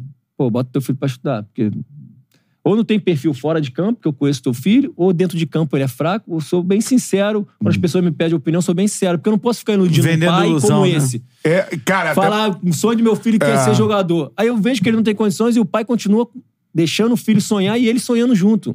Eu, Isso se eu ver, É o sonho da deixo. família toda, né? É o sonho da isso família é toda. que- importante você fazer. eu não consigo fazer. Se eu ver mesmo, porra, é muito ruim. Tem, tem uns que mandam vídeo que não tem condições, realmente não tem. Tem É. uns que podem evoluir, porque todo mundo evolui em qualquer profissão, mas tem uns que dificilmente vai. Fala, cara, bota pra estudar, tu tem uma condição legal. Ou outros que eu conheço, filho de amigo meu, tem um perfil zero de ser atleta. Porque hoje não basta ser jogador de futebol. Hoje tem que ser atleta profissional. O atleta chega, o jogador não chega. O jogador é o seguinte: o jogador treina e joga. O atleta não, ele se cuida na hora da folga. Isso é atleta profissional. Os caras treinam e quando não tá treinando, os caras estão se cuidando, estão se alimentando bem, ele tem um personal. Se ele Uhum. tiver o personal, o dinheiro pra personal, ele treina sozinho. Isso é um atleta profissional. A chance desse cara chegar, porra, é mil vezes mais do que o Neymar que no treino. Uhum, uhum. Muito mais. Porque É. o treinador de base hoje não, não dá essa confiança, não dá essa brecha. Por É. exemplo, hoje, se essa merda que eu contei, que a gente fez lá, um treinador de juniores em São Paulo, é mandado embora. É. Você pode ser o craque. O cara te Mudou manda. muito, né? O cara ia mandar embora. Eu, Léo Souza, Bruno Leite, Ricardo Boia, todo mundo embora. Hoje não tem mais. O espaço. Na base é mandar Hoje embora, não tem né? mais espaço pra isso. A gente deu sorte que tinha espaço, a gente continuou. Imagina, todo mundo mandando embora e de repente a gente ia cair e eu não ia chegar onde eu cheguei. Não, essa parada do- dos pais, assim, pô, eu conheço a galera que tentou ser jogador e, e aí chega no momento ali, eu tentei uma época e você vai estudar ou não, né? Claro. Aí tem uma galera que insistiu, mano. E aí tu vê hoje, pô, a vida da pessoa não Frustrada, andou, né? né? Na frustrada, e aí às vezes tem. Poderia ter um emprego melhor se fosse estudar, e aí hoje não certeza. tem esse emprego e maneiro. esse não teve ninguém pra falar o que eu faço Não quando eu teve um vejo. pai não teve ninguém final, do lado do pai, de um amigo do pai e falar assim, pô, Antarelli, pô, teu filho não vai, cara. Bota pra conheço estudar. muita gente Mas bota assim. agora que tem 17, 18 anos. Que depois que faz 20, não, não deu pro futebol mais, aí vai botar pra trabalhar, já perdeu, Já pô. perdeu o time. Já né? perdeu o time. Já tá velho, pô. É isso 20 aí. anos já tá velho. Vai estu- Tem que estudar com 17, 18. É. Tem muita gente que vai até o final, até o final, sabendo Conheço que muita gente assim, mano. Muita É. gente assim. Mas tem Você, muita- você vê a vida do cara hoje, é uma vida. Matheus disse, frustrada se ele poderia, se tivesse ido estudar antes, Aí, ter uma condição melhor. É, até para desapegar do sonho, né, Com cara? Às vezes certeza. tem que desapegar do sonho. Pô, meu sócio, Alexandre Bastos, pô, talento, porra, absurdo pra chegar profissional. Jogava muito, cara. Sendo que chegou uma hora no Vasco, só craque. Ele viu que ele não ia, opa, tirou o time dele de campo. Os pais dele tinham condição boa, morava perto do Maracanã. Bom, vou estudar, vou pro outro caminho. Evoluiu, evoluiu, e hoje tá comigo aí na empresa. É. O moleque foi inteligente, ele soube o time de parar. Ele percebeu esse time. E fez a escolha certa. Se ele demora um pouquinho mais, de repente ele não tá nesse time certo. certeza. Agora, é interessante a gente até humanizar esse lado do empresário, porque às vezes as pessoas acham, vêm de fora, acham que o empresário tá ali só pra Explorar o sugar, cara, é. é, explorar talento sem, sem trabalho, né? E aí eu queria que você falasse um pouco do cenário é, empresarial é, de- desses jogadores no futebol brasileiro. Se você se inspira em algum empresário que já tá há um bom tempo, a gente sempre ouve falar. É, É, já, já recebemos aqui o André Cury, o Márcio Bittencourt. Mas Bittencourt. Isso. É, e agora você. É isso, É, né? acho que é isso. E a gente sempre ouve falar de Carlos Leite, de Eduardo Duran, enfim, Léo Rabelo lá atrás, enfim. É, queria saber se você teve essa inspiração e, em algum deles e se hoje se a gente pudesse elencar assim, o- o- os empresários que você mais fala assim, pô, o trabalho desse cara é trabalho desse maneiro. cara é fera, é, que você poderia falar. Cara, eu conheço muitos empresários. Eu não me inspirei em nenhum deles porque eu gosto de ser eu mesmo. Não é como futebol, tinha um ídolo, como via o Mauro Galvão, falar meu ídolo, Mauro Galvão. O empresário foi diferente. Eu, eu tinha esse perfil, identifiquei esse perfil, o Alexandre me ajudou a identificar esse perfil também. E a gente tenta fazer as coisas que o meu empresário fez comigo de errado. Então, tudo que ele fez de errado, eu não quero fazer com meus atletas. Então, a gente vai errar. A gente é o ser humano, a gente vai errar. Então, dificilmente a gente vai citar nomes aqui, porque eu vou esquecer de alguns e vou Também levar é. outros. Aham. Então, trabalho de muitos que você falou aí são meus amigos, tem outros que não são meus amigos, É. tem outros que fizeram coisa errada, tem outros que fizeram coisa certa, mas eu não sei até que ponto é certo ou errado pra eles ou pra mim. É. Porque o certo e errado é o meu. De repente não é o deles. Então, é muito difícil citar nomes aqui. Todos que você falou aí eu conheço por nome. Conheço pessoalmente alguns. É, mas a gente tenta chegar no, no alto nível possível, no mais alto possível. A gente quer botar a JC Soccer lá no alto nível, mas não é passando por cima de ninguém. Porque se for passar for para passar por cima de alguém, de algum atleta ou de algum clube, para chegar a ser o número um do Brasil, eu não quero. Eu quero ser uma empresa correta até o final, como eu fui com o atleta. Eu quero ser como empresário, porque eu tenho um nome a zelar, eu tenho, eu tenho Claro. família zelar.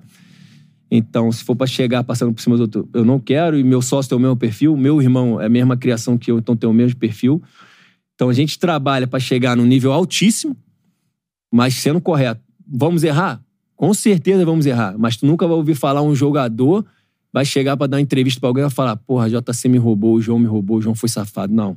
O João não arrombou o clube para mim, o João não me deu atenção porque às vezes estava distraído. Porra, o Xande fez isso, mas nunca vai falar mau caráter ou ladrão, não sei o quê. Porque se for pra falar isso, é- a gente para aqui agora. Então, meu sócio tem o mesmo perfil, O Alexandre, que hoje mora em Portugal, o Alexandre Baixo. Pô, meu irmão que mora aqui, pô, tá sempre comigo aqui, tem a mesma criação, o mesmo perfil. Então a gente tenta seguir a mesma linha. Porque se a gente não chegar no topo, foi que Deus não quis que a gente chegasse no topo. A gente vai trabalhar sempre na, na forma mais correta possível. Com certeza, cara. bola. Reta final da nossa entrevista. Vamos mandar pizzas, obviamente. Duas pizzas. Duas pizzas, Duas isso aí. pizzas. Forneira Original é a melhor pizza que você pode pedir. Cara, a parada é a seguinte, ó, QR Code tá aí na tela. Franquias espalhadas por todo o Brasil. Verifica se na sua cidade tem Forneira Original. Provavelmente sim. Qual Dá uma cupom? olhada. Cupom CHARLA10. Boa. 10% de desconto em qualquer pedido que você fizer. Obviamente, o João vai levar Na pizzas faixa. na faixa. né? 08. Vamos lá no 08. Show de bola. Forneira Original, tamo junto. Aqui, ó. A Renovation, geladeira hein? tá cheia porque renovamos. É, beleza? renovamos. Cerveja Teresópolis é a melhor cerveja que você pode degustar, mano. Vários tipos. Aquela cerveja premium, né? Tem a Lager, que é a mais acessível. A galera que tem um paladar mais natural pra cerveja, né? Porque tem uma galera que gosta de tipos diferentes, que é o meu caso. Aí tem IPA, tem Vais. Meu pai vai. me mandou a foto hoje tomando uma. Aí É. sim, hein? Ele falou encorpada. Eu falei, que beleza, hein? E seu pai É, é exigente. É exigente. Diria que ele é um patamar assim, Bruno Cantarelli, tá ligado? Isso. cerveja Teresópolis, arroba cerveja Teresópolis no Instagram, Teresópolis com TH, beleza? E cervejateresópolis.com.br é o site. É isso aí. E faça sua fezinha, claro, na KTO, que é a casa de aposta parceira do Charla. Isso aí. Mas não é aquela parada pra você levar a aposta a sério, como uma carreira, não. Tem um dinheirinho sobrando no bolso, irmão. Quer dar uma brincada? Solta aí na KTO, que aí você acompanha, tá rolando copinha. Ah, tá rolando copinha? Dica, tá rolando. Tá rolando copinha. Tô, vou narrar hoje o nono jogo.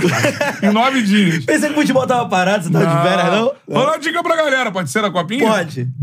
Vê lá Primeiro. aí. Hã? Não. Vê lá aí. Olho no Palmeiras, Palmeiras. atual bicampeão da copinha. Nunca uma equipe conquistou o tri- tricampeonato. Tem isso. E o Palmeiras nunca tinha conquistado uma copinha antes, né? Não, conquistou aí- duas seguidas. Duas seguidas. E é, o, pra mim, um dos mais fortes. Corinthians, que é um negócio, uma mágica que acontece na copinha. Chega lá o Corinthians e, meu irmão, também já tá nas oitavas de final, agora goleou, enfim. Corinthians, Palmeiras. Eu vou falar mais duas equipes pra galera ficar de olho. Cruzeiro e Grêmio. Grêmio tem um cara chamado Jardiel. É. Brabo, brabo da bola. Moleque é brabo. Centroavante, mano. O cara é brabo demais e pode quebrar o recorde de gols de uma edição da Copinha. Esse recorde é do Simval, lembra do Simval? O jogo do Botafogo e É. tal. Geração do Denner na portuguesa, né? Ele tem o 12 gols, o Jardiel já tem 9. Então, olho no Jardiel e olho no time do Cruzeiro. Aí já mais uma questão coletiva e tal. Que isso, hein? Cruzeiro, Grêmio, Palmeiras e Corinthians. Tá igual. Tá, tá igual o Eric Faria. Saiu da reportagem pros comentários, vai sair da narração pros comentários. que aí, aí ah, o Flamengo. O Flamengo dispensou sete moleques pra ir jogar É. o Carioca. Então, Ganhou até, Verton, né? é. Então tá, tá Joga bem. hoje no Flamengo. Joga Isso, nove e tá, tá nas oitavas agora, mas agora com o time um pouco mais enfraquecido. É isso. João, espero que você tenha gostado da resenha. Tamo Portas abertas pra galera do JC Esportes. E também pra você, mano. Quando quiser aparecer aí, tamo junto. Obrigado, Cantarelli. Obrigado, Matheus. Pô, foi incrível a resenha aqui. O Vinícius até falou, cara, tem que ir lá contar as histórias lá. Eu Falei, cara, sabe que eu gosto, muito reservado, mas foi, foi incrível, gostei. Agradecer aí o convite aí de vocês. Pô, show Na, de na bola. próxima do Vinição, você vem também junto. É. né, né? Daqui a pouco o Vinição vem aí. Agora vem o Vinição Premier League É, no porque chá. assim, irmão.